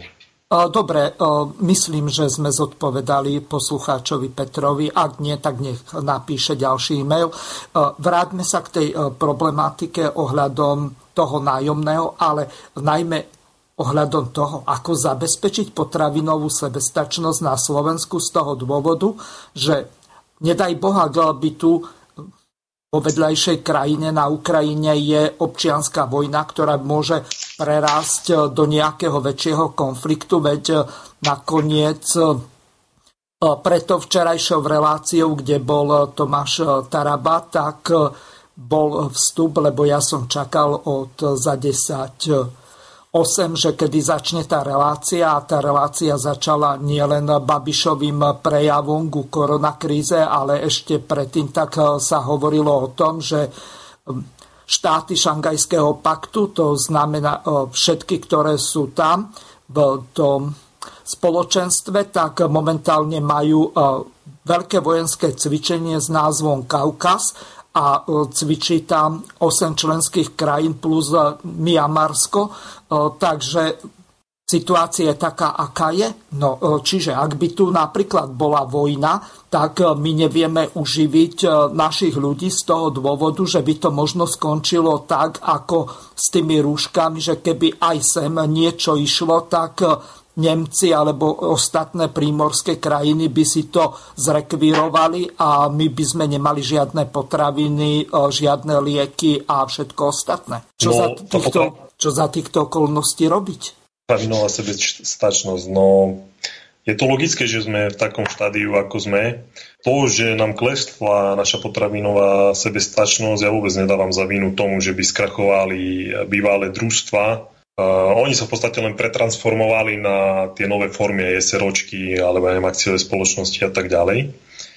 Ale podpora potravinovej sebestačnosti by určite spočívala v diverzifikácii. Veď aj, aj, v tých dotač, aj v tej dotačnej politike.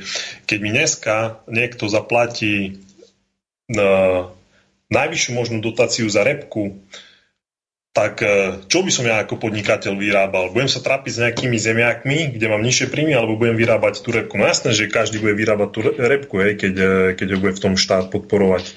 Čiže na jednej strane tu síce kričíme, že, že pestujeme tu plodiny, ktoré nám netreba, alebo teda ktoré nás neuživia, ale na druhej strane sa treba pozrieť, že čo najviac podporuje štát. A keď sa nezmení táto podpora zo strany štátu, tak e, bohužiaľ ani to percento tej sebestačnosti sa zvyšovať nebude.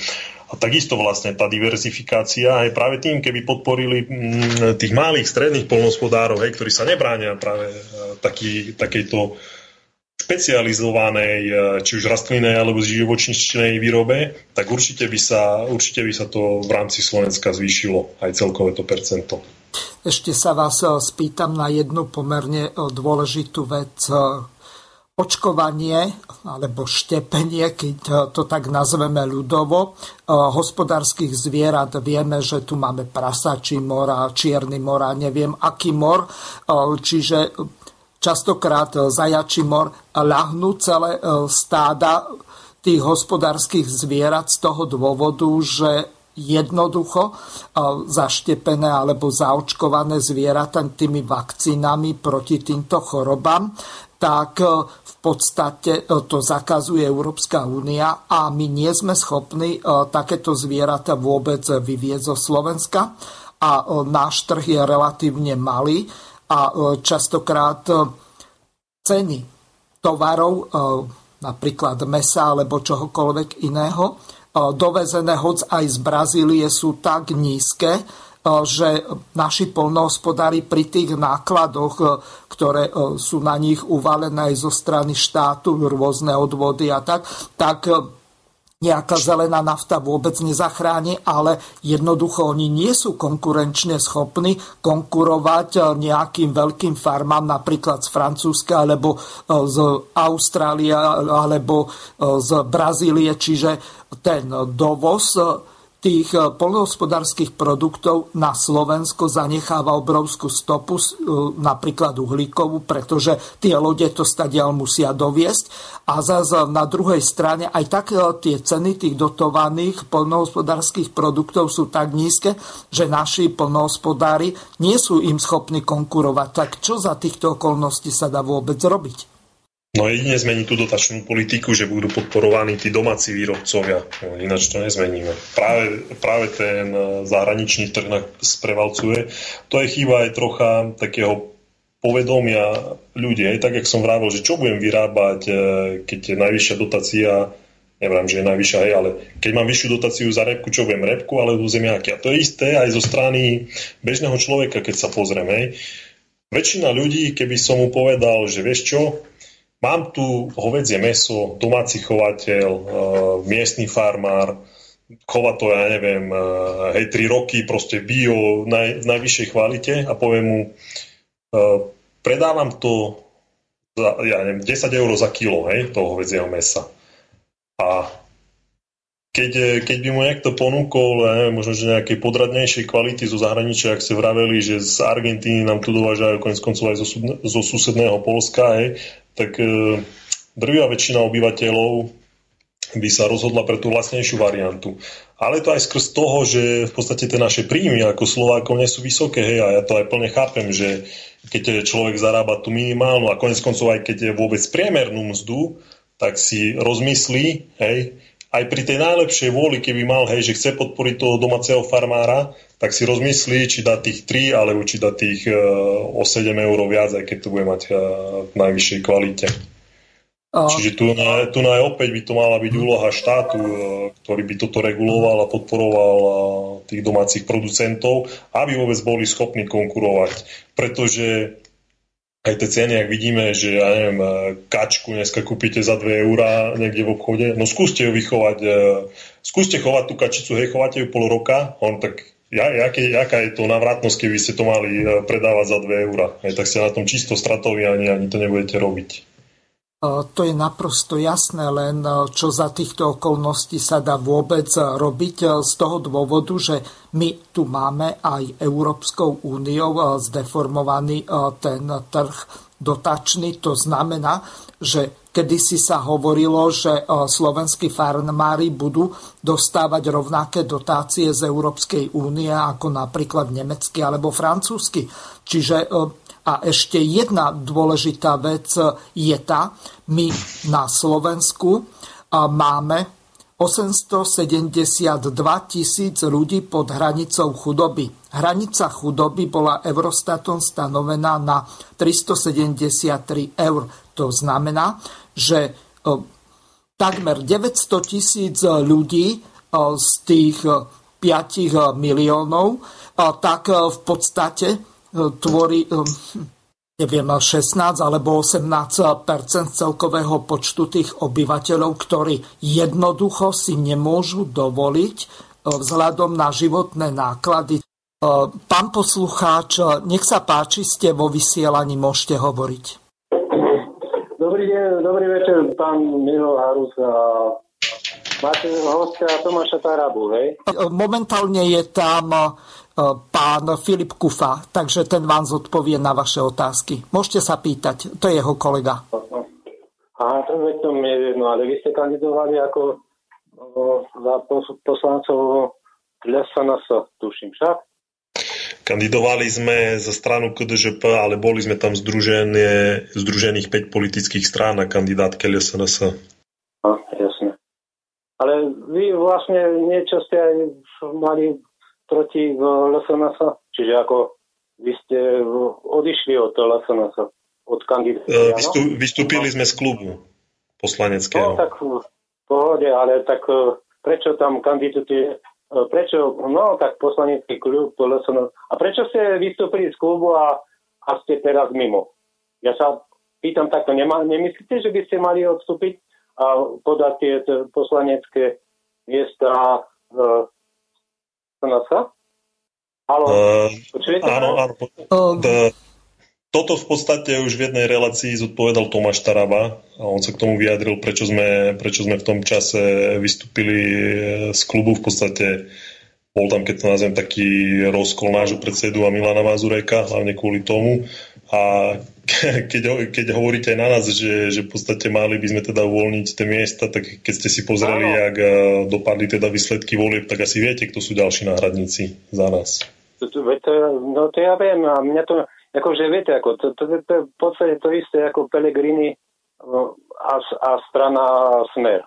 To je, tak treba sa vzdať, ja neviem, no veď Len... kandidovali. Hm. Áno, áno, to nie len, nie len, pán Azucha, to nie len, to je len o tom, že ja sa niekde dostanem cez nejakú inú stranu, potom ostanem v nej. To, je, to, to, to, tak bolo treba za ako to tam máte, ŽD, či čo, čo to tam máte, to je jedno, ale to nie je.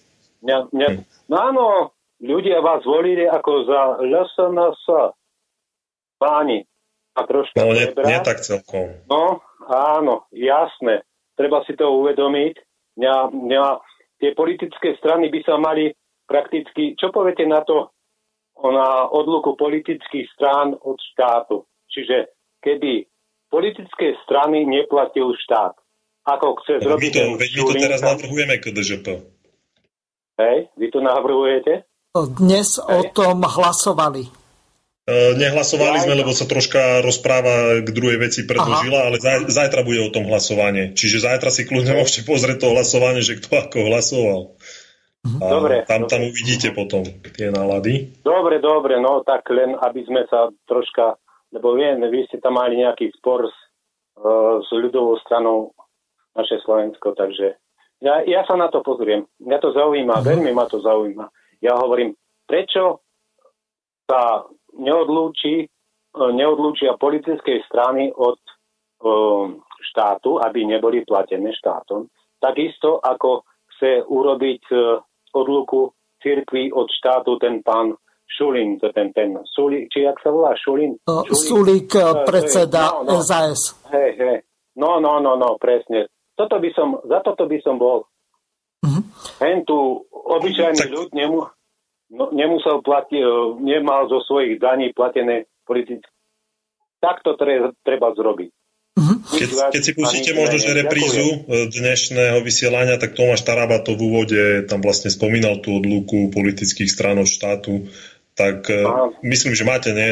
Táto relácia je aj zo záznamu, sa dá potom pustiť. Tak pán Dobre, si to môže ja potom vypočuť názor od Tomáša Taravu, ja čiže zbytočne to tu budeme rozoberať zase. Hej, hej, jasné, dobre, dobre, tak nech sa darí, držte sa. Ďakujem. Ďakujeme. Uh, majte sa. O, takže ja ešte poslucháčovi poviem toľko, hoci nechcel som uskákať nejako do reči, že my sme o tomto už hovorili v tejto relácii a to, ten odchod KDŽP, ja som sa spýtal pardon, za tých poslucháčov, ktorí mi takéto informácie dávajú, že o čo vlastne sa tam jednalo a nakoniec vy, keď ste odchádzali od Kotlebovcov, tak ste mali tlačovú besedu E, čiže e, ja myslím, že to tam bolo vysvetlené, ale ja nie som tu na to, aby som odpovedal. Ja nie som ani váš hovorca, ani nemôžem byť e, na nikoho strane, lebo niektorým to začína vadiť, že No, takže vráťme sa k tomu, o čom sme hovorili, čiže k tej potravinovej sebestačnosti.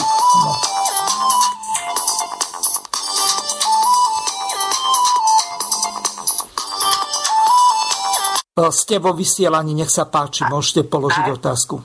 Áno, áno, dobrý, to je Zuzana. Um, Chcela by som sa opýtať, že ten pán poslucháč, volal pred chvíľou, či je sponzor Slobodného vysielača. To ja netuším, ja neviem, kto to bol, on sa nepredstavil ani... No ale my vieme veľmi dobre, kto to je a telefonuje každú reláciu a odputáva pozornosť od témy. Pretože táto téma je, pokiaľ viem, momentálne o polnohospodárstve a nie o tom, že prečo KDZP odišlo z, z ľudovej strany, alebo teda respektíve nie odišlo z ľudovej mhm. strany, ale prečo uh, z klubu. Mm. Takže ja, ja už nevládzem počúvať toho pána poslucháča. Každú reláciu akú, na akúkoľvek tému s akýmkoľvek moderátorom. Ja, už, ja som zavolala len preto, ja nezvyknem volávať do relácií, ale toto už je nad moje sily. Mm-hmm. Každá relácia, každý či slobodný vysielač, či infovojna, stále do kolečka dokola. Už čo sa dá je, robiť? S tým sa akože nedá nič urobiť, alebo ako to je? No. Toto by žiadna verejnoprávna televízia, nie že verejnoprávna ani súkromná, nedovolila takéto vstupy. On e, používa e, tri alebo štyri telefónne čísla, ja nemám celý zoznam a zase na druhej strane ja nemôžem tu blokovať niektorých poslucháčov. E, čiže toto Ale je... veď on rozpráva úplne od, od veci. Veď vy máte tému o polnohospodárstve. A čo on má čo začať rozprávať o tom, že prečo oni vystúpili z klubu a neverím tomu, že on tuší vôbec o, čo, o čom sa, bav, sa bavíte, či už teraz, alebo uh, kedykoľvek predtým.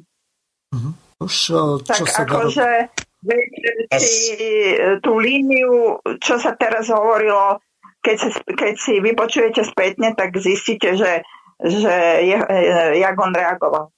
Uh-huh asi nepočúval celú reláciu, pretože sa pýtal na tú odluku politických strán a to som mu povedal, že to vlastne kolega Tomáš to v úvode relácie už o tom hovoril. Tak máte pravdu, asi nepočúval. No však, nie, že nepočúval, on tú reláciu počúva, ale o, toto je všade, na kaž, každá relácia s kýmkoľvek, oko, o čomkoľvek, on proste zavolá a treskne hoci čo. Uh-huh. To je neuveriteľné. No, len toľko. Ja, už, ja som to už nevydržala jednoducho. Uh, ďakujem. Dobre, rozprávajte. Uh, Prosím. Do počutia. Dovi. No, takže to bola poslucháčka Zuzana, ktorú uh, rozčúrilo to, že zrejme Peter z námestova to bol podľa hlasu, no ale uh, čo už sa dá robiť?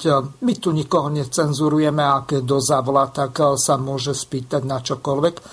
No, no čiže vráťme sa k tomu očkovaniu. To znamená, ak sa, povedzme, ošípané zajace alebo čokoľvek zaočkuje, alebo hovecí dobytok, alebo čokoľvek, tak v tom prípade to meso nie sme schopní vyviesť. Čiže z tohoto hľadiska, a ešte dokonca možno, že ani na domácom trhu predať, lebo platia určité nariadenia Európskej únie, E, čiže e, z tohoto hľadiska máme zásadný problém.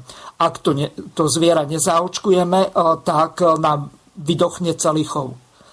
Sestra je polnohospodárska inžinierka, jej toto desne ide na nervy a častokrát hovorí, že treba vystúpiť z Európskej únie.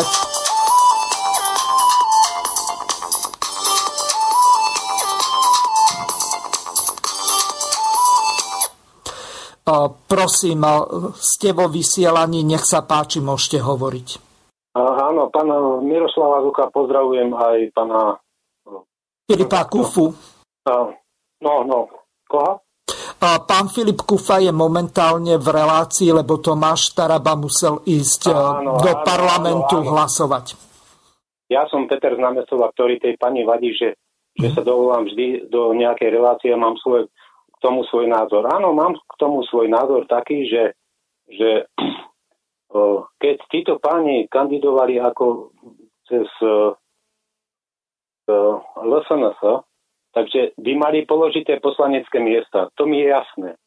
Jak je to není jasné, ale mne je to jasné. Ja no. hovorím, že mali by, mali by pos, ponúknuť poslanecké miesta z 20 poslaneckých miest. Takisto aj, aj Pellegrini, aj s, s tou svojou stranou tam, aj s Feinschmeckerov, ktorý, no, a ja by, dá, takýto Pán ja Peter, ja sa no, vás no, no. pýtam no. na jednu veľmi dôležitú vec. Poznáte vy článok 73 Ústavy Slovenskej republiky odsek 2? Politické zvolení poslanci nie sú viazaní žiadnymi stranickými príkazmi. Parafrázujem. Ja, ja len hovorím, že mal, bolo by treba prijať taký zákon, že, že bolo by treba prijať taký zákon, že uh, poslanci, ktorí sa vzdajú potom uh, neinklinujú v tej strane, za ktorú boli zvolení, by mali položiť miesta. Bolo Dobre. By uh, taký zákon. Máte niečo ešte k tomu? O, ďakujem vám veľmi pekne za zavolanie, my budeme pokračovať. Pozdravujem pani Zuzanu, tú, tú múdru pani. No dobre, tak ste jej odovzdali pri, uh, odkaz. Dobre, uh, pokračujme ďalej, lebo ešte nám zavolá zo tri razy. No, uh, čiže Vráťme sa k tomu očkovaniu. Ak sa nezaočkujú zvieratá, tak nám vydochnú celé chovy. Ak sa zaočkujú, tak to meso je nepredateľné. Čiže sme v nejakej takej situácii ani z voza, ani na voz, ani oblečení, ani nahy. Čiže za daných okolností tí polnohospodári jednoducho nedokážu vychovať tie hospodárske zvieratá, bez tých vakcín. Čiže čo za týchto okolností sa dá vôbec robiť, keď sme v zmysle článku 7 odsek 2 viazaní nariadeniami Európskej únie, ktoré majú prednosť pred zákonmi Slovenskej republiky. Toto sa priznám, že neviem presne, ako to funguje, ale čo sa týka očkovania, nielen očkovaní e, v podstate proti nejakým chorobám, ale aj, aj, také bežné, aj taká bežná tá veterinárna liečba, tak v podstate tie, e, tie výrobky vakcíny alebo aj tie rôzne medikamenty majú v podstate svoju ochrannú dobu, keď, e, na, kde sa vlastne uvádza, že na aký čas by nemalo byť teda meso použité pre ľudskú spotrebu. Áno. A čiže tým pádom, či by ste boli vonku na trhu, alebo aj na Slovensku nemôžete to predávať ani tu, ani tam. A priznám sa, toto neviem a nie som si ani istý, či to tak funguje, že nemôžete vyviezť zviera, keď je očkované, pretože ja viem práve, že opačné, že tie zvieratá musia mať v podstate sprievodné pásy, robia sa im certifikáty a určite bez týchto veterinárnych vyšetrení práve, že naopak vám ich e, nedovolia vyviesť. Čiže skôr a... ja to vnímam v tej opačnej rovine. Čiže pokým si nespravíte vte- a naozaj, hej, a tam vtedy vám príde ten úradný veterinár, skontroluje vám chov všetky zvieratá, musíte oddeliť od ostatného stáda a musí vám dať naozaj pečiatku, že áno, je to OK a môžete to vyviesť. Uh-huh. Dobre, takže s týmto sa asi nepohneme ďalej. To, vráťme sa k tej polnohospodárskej produkcii. To znamená, za týchto okolností, čo my vieme urobiť, aby sa zabezpečila polnohospodárska sebestačnosť na Slovensku, keď v podstate ten pretlak tých potravín, ktoré sú k nám dovážané, tak sú na tak nízkej úrovni, čo sa týka kvality a zároveň aj taká nízka cena je, že naši polnohospodári e, nie sú schopní im konkurovať. Zoberme si len e, zo susedného Polska, keď sa dovezú sem polské zemiaky, tak naši polnohospodári e, za tú cenu to nedokážu vypestovať. A zrejme Poliaci si vybavili výnimku a im idú podstatne vyššie dotácie, nakoniec je to väčší štát a majú aj silnejšiu vyjednávaciu pozíciu, tak e, táto nerovnováha ohľadom tej dotačnej e, politiky, tak e, tá v podstate našich polnohospodárov diskredituje alebo diskriminuje. Čo s tým robiť za týchto okolností? No áno, je to holý fakt a my keď si nevybojujeme tie lepšie dotačné podmienky aj zo strany Európskej únie, tak e, bohužiaľ tá situácia bude aj naďalej taká, že budeme v podstate znevýhodnení. Mm, toto je naprosto jasné, len ako vlastne e, začať, keď e, tu v podstate teraz, čo máme strany v parlamente, tak oni majú ústavnú väčšinu a keby sa rozhodli, že zmenia tento štát na kráľovstvo Igora Matoviča, Igor I z Božej vôle král, tak oni to môžu urobiť a títo ľudia nebudú s tým ochotní robiť nič. Čiže e, toto je dosť e, taká ošemetná situácia. Použil som síce absurdný príklad, verím, že sa to nestane, ale oni s 95 mandátmi, tak môžu meniť ústavu akýmkoľvek spôsobom budú chcieť za predpokladu, že sa na tých ústavných zmenách dohodnú. Tu ešte, čo si pamätám, tak nebola koalícia od roku 1993, kde by v podstate koalícia mala ústavnú väčšinu nad 90 mandátov. Čiže z tohoto hľadiska vidíme, že aká je vlastne situácia. Čiže aj keď v tej koalícii sú spory medzi tými jednotlivými členmi tej koalície, ale nakoniec platí to Mečiarové, že stupňovanie nepriateľ, uhlavný nepriateľ, koaličný partner. Čiže najvyšší stupeň toho politického nepriateľstva, tak e, sú tí v tej koalícii. Ale e, nechcem odvádzať e, pozornosť z podstatných vecí. Za týchto okolností vidíme, že za najbližšie 4 roky, ale respektíve už 3,5 sa nič zásadné nestane a pôjde to dolu vodou. Čiže čo sa vôbec dá zo strany KDŽP alebo tej smerácko-hlásnickej opozície robiť? Tak e, vládna koalícia vlastne avizovala, že nebudú podporovať e, opozičné návrhy, aj keď to tak celkom neplatí, pretože dneska, práve keď sme hlasovali, hlasovalo sa aj o tzv. zbraňovej amnestii a tá prešla, e, už si nepamätám to číslo, ale v podstate či koalícia, či opozícia v podstate hlasovala za, či nie je to až taká pravda, taká pravda, jak to avizovali, že nebudú za žiadny návrh hlasovať. A kto to predkladal? Pred, a predkladali to poslanci Smeru. Aha. Čiže bol, bol to vlastne opozičný návrh. A v podstate už prešiel, dneska sa hlasovalo, už to bolo v druhom čítaní. Čiže už prešiel druhý. No tak e, to je dobré, lebo e, tá zbraňová amnestia, to zrejme e, proti tomu nariadeniu Európskej únie. O tom to bolo lebo ja to až tak veľmi nesme, nesledujem, ale pán Harabin mal ohľadom tohoto nejaké vyjadrenia na YouTube alebo aj v televíziách, lebo on s týmto išiel aj e, do politického boja. E, čiže e, zbraňová amnestia je pomerne dôležitá vec a to je aj z toho dôvodu, aby jednoducho ľudí neodzbrojili. To znamená napríklad polovníkov alebo tí, ktorí majú aj krátke zbranie v držbe. Vy zrejme ako bývalý lesník ste polovníkom, nie? Áno. No, čiže v podstate ste si hlasovali o vlastných záujmoch, keď to mám tak povedať. Čiže... Toto, toto nebol môj záujem, pretože tá zbraňová amnestia hovorí o tom, že každý, kto v tom stanovenom termíne odovzdá nelegálne držanú zbraň, tak vlastne z pohľadu toho trestného práva sa mu, sa mu odpustia tie prípadné tresty. No, e, pán poslucháč, ste vo vysielaní, e, môžete hovoriť. Nech sa páči. A kde som vo vysielaní? V slobodnom vysielači e, môžete hovoriť. Politické rozhovory súčasné? Áno, politické rozhovory s Tomášom Tarabom, ale momentálne je tu teraz jeho kolega áno, áno, Filip viem. Kufa. Nech sa páči, môžete hovoriť. Pozdravujem do štúdia, ja sa nechcem Ospravedlňujem sa, že nebudem hovoriť k téme. Chcem podporiť eh, tú pani Zuzanu, že takých, to im námestov leze na nervy, je nás viac. Pretože otázky typu, že eh, povedzte mi, čo si myslíte, dnes je streda, myslíte si, že zajtra bude štvrtok? Tak eh, koho by to prosím pekne roz, nerozčulilo? Má pravdu, že rozpráva ten človek v 90% od veci.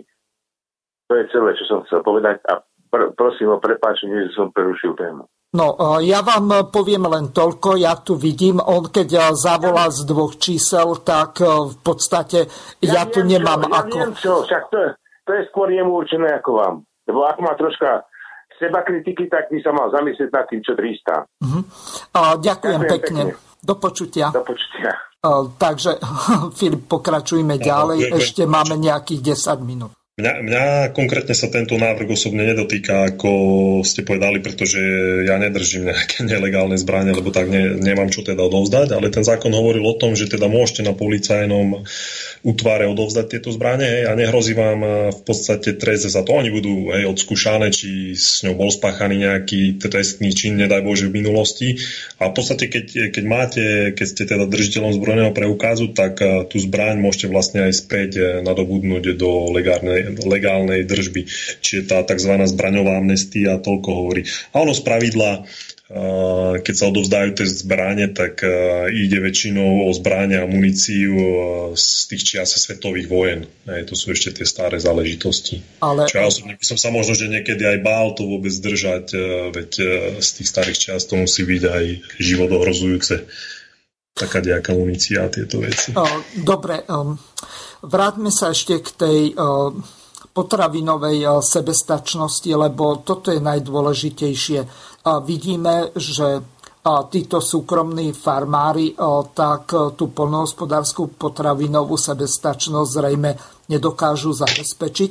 A zase na druhej strane, čo sú tí agrobaróni alebo akokoľvek týchto polnohospodárských... Nemajú motiváciu. Nemajú motiváciu a oni pestujú to, čo dokážu E, speňažiť e, napríklad ako biopaliva a tak ďalej. To je už úplne jedno, že či je to slnečnica, repka olejná alebo kukurica, pretože e, to nie na zabezpečenie polnohospodárskej sebestačnosti, to je v podstate technická plodina a za týchto okolností, čo sa s tým dá robiť. Štát súkromníkom nemôže nariadiť, že ako volá kedy, že e, budete mať kontingent a toľko to musíte odovzdať za štátom určené ceny. To v trhovom hospodárstve takéto čosi neprichádza do úvahy, tak čo za daných okolností dá sa robiť, aby sme sa aspoň na nejakých 70% s tou potravinovou sebestačnosťou dostali z tých 35, možno 40 Veď e, nenariadím to, ale s tým sa napríklad e, teda dávam za pravdu aj ministrovi Mičovskému, ktorý v podstate keď sa ujal rezortu, tak to avizoval, že sa to musí zmeniť a vlastne on to nenariadi, ale bude ich motivovať. Aj tak nedostaneš za tie technické plodiny tie najvyššie dotácie, ako si dostával doteraz, ale zmeníme to. Aj. Ale to je úloha v podstate ministerstva nastaviť tie podmienky. Viete, ale zase na druhej strane, keď eh, si zoberieme eh, francúzských polnohospodárov, tak veľmi štedro dotuje aj francúzsky štát, Francúzska republika. Lenže eh, tu tým polnohospodárom okrem nejakej zelenej nafty a to, čo dostanú z Európskej únie, tak skoro nič nedávajú. Čiže oni sú vo veľmi nevýhodnej konkurenčnej pozícii oproti zahraničným, najmä západným farmárom čo s tým robiť za daných okolností, keď táto vláda e, si myslí, že, a hlavne SAS, že e, trh vyrieši všetko. Ten nevyrieši dohromady nič tu. Ak by sa, nedaj Boh, stalo to, že začne nejaká vojna, tak my e, vymrieme na hlad.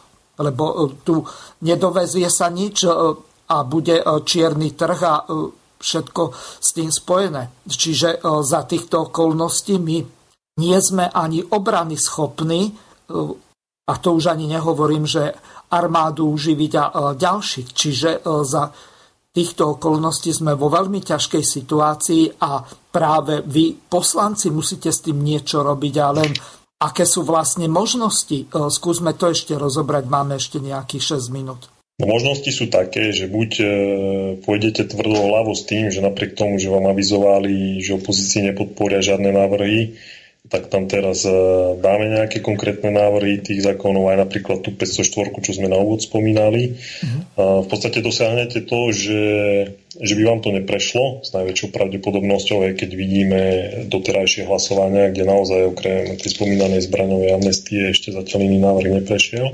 Alebo skúsite teda komunikovať aj s kolegami z koalície, kde sa môžete teda pýtať, e, aké majú plány, kedy, kedy konkrétne návrhy predložia, aby ste vedeli, viete, hej, teda v rámci tej kolegiality a my v rámci výboru e, polnospodárskeho životného prostredia vieme takto komunikovať a viem e, posunúť svoje nápady. Hej. Nepotrebujem za každú cenu odprezentovať sa tým, že idem teraz silou mocou s nejakým konkrétnym návrhom zákona, ale keď viem teda, že to môže vo všeobecnosti pomôcť, tak to posuniem kolegovi. Čiže skôr vidím cestu nás ako opozičných poslancov v takejto komunikácii. No nie každý je s vami ochotný komunikovať, niekto vás a priori odmieta len z krst toho, z akej ste strany, ale niektorí sú tomu dialogu úplne otvorený. Aj napríklad dneska som sa bavil eh, s mojim kolegom z výboru, konkrétne aj o 504 a tak ďalej, o viacerých veciach sme sa bavili. Pýtal som sa tiež, že vlastne aké majú vízie a tak ďalej. Uh-huh. Máme tu ešte jednu otázku od eh, poslucháča. A ešte, ešte, ešte som chcel doplniť, že vlastne tým, eh, keď podáte ten návrh, tak vlastne na ďalších 6 mesiacov to máte ako keby vyblokované, hej, nemôžete potom s tými ďalšími návrhmi znova prísť, čiže na pol roka potom ste vyautovaní. Jasné, čiže ten istý návrh zákona môžete podať až po pol roku. Pol roku. Čiže poslucháč Milan sa pýta, pán Taraba, lenže ten tu nie je. Čiže pán Kufa vás budem musieť spýtať. Otázka znie takto. Ste schopní sa spojiť s niektorými politickými stranami potom, ako dopadli napríklad voľby v sns Vedú sa nejaké jednania ohľadom zosilnenia vášho potenciálu voličského, v prípade, že by boli predčasné voľby? Pýta sa Milan. Tak to si myslím, že to bez ohľadu na tú predčasnosť volieb, či budú alebo nebudú, tak každá politická strana chce byť e, silná. Myslím si, že to je prirodzené a tie dialógy vedie. Zatiaľ by som len toľko k tomu uviedol. No dobre. To... A, e, tak ten pán poslúchač vlastne v najbližšej, e, teda nie v najbližšej, v blízkej budúcnosti e, v podstate bude vidieť len Zatiaľ, a zatiaľ sme sa dohodli ako strana tak, že, že niektoré informácie ešte nepustíme vonku. Ale v blízkej, v blízkej budúcnosti to pôjde. Dobre. E, do konca relácie už máme len 3 e, minúty, tak by som vás e, poprosil o nejaké záverečné zhrnutie a nejaké také konštatovanie pozitívne pre našich poslucháčov a vašich voličov. Nech sa páči. Tá nosná téma tej polnospodárskej debaty bol ten zákon 504 eh, z roku 2003, ktorý v súčasnosti nie je dobre eh, nastavený pre tých polnospodárov, zvlášť pre tých malých, stredných a nových. A Bavili sme sa takisto, alebo teda dávali ste na mňa dotazy, že ako by sme my konkrétne vedeli, opozícia, alebo teda možno, že aj ja nejako vylepšiť to postavenie, ako, ako by sa dalo zmierniť, eh, alebo teda vylepšiť to dotovanie. Aj to som konštatoval v podstate, že možno, že skôr eh, cez, eh, ako tie individuálne návrhy, že možno, že aj v rámci nejakého dialógu hovorím, ako niektorí kolegovia z tých politických strán sú otvorení, čiže, čiže tu, vidím, tu na skôr vidím túto cestu presadzovania nejakých pozitívnych zmien teda vo vzťahu k hospodárom. Takže som veľmi rád, že ste boli prvýkrát v relácii Slobodného vysielača. Verím tomu, že budete mať ešte záujem prísť aj e, takýmto spôsobom na diálku hodzaj e, cez Skype alebo cez e, telefón do relácie. Ďakujem vám veľmi pekne za účasť tejto relácii a teším sa na ďalšiu spoluprácu.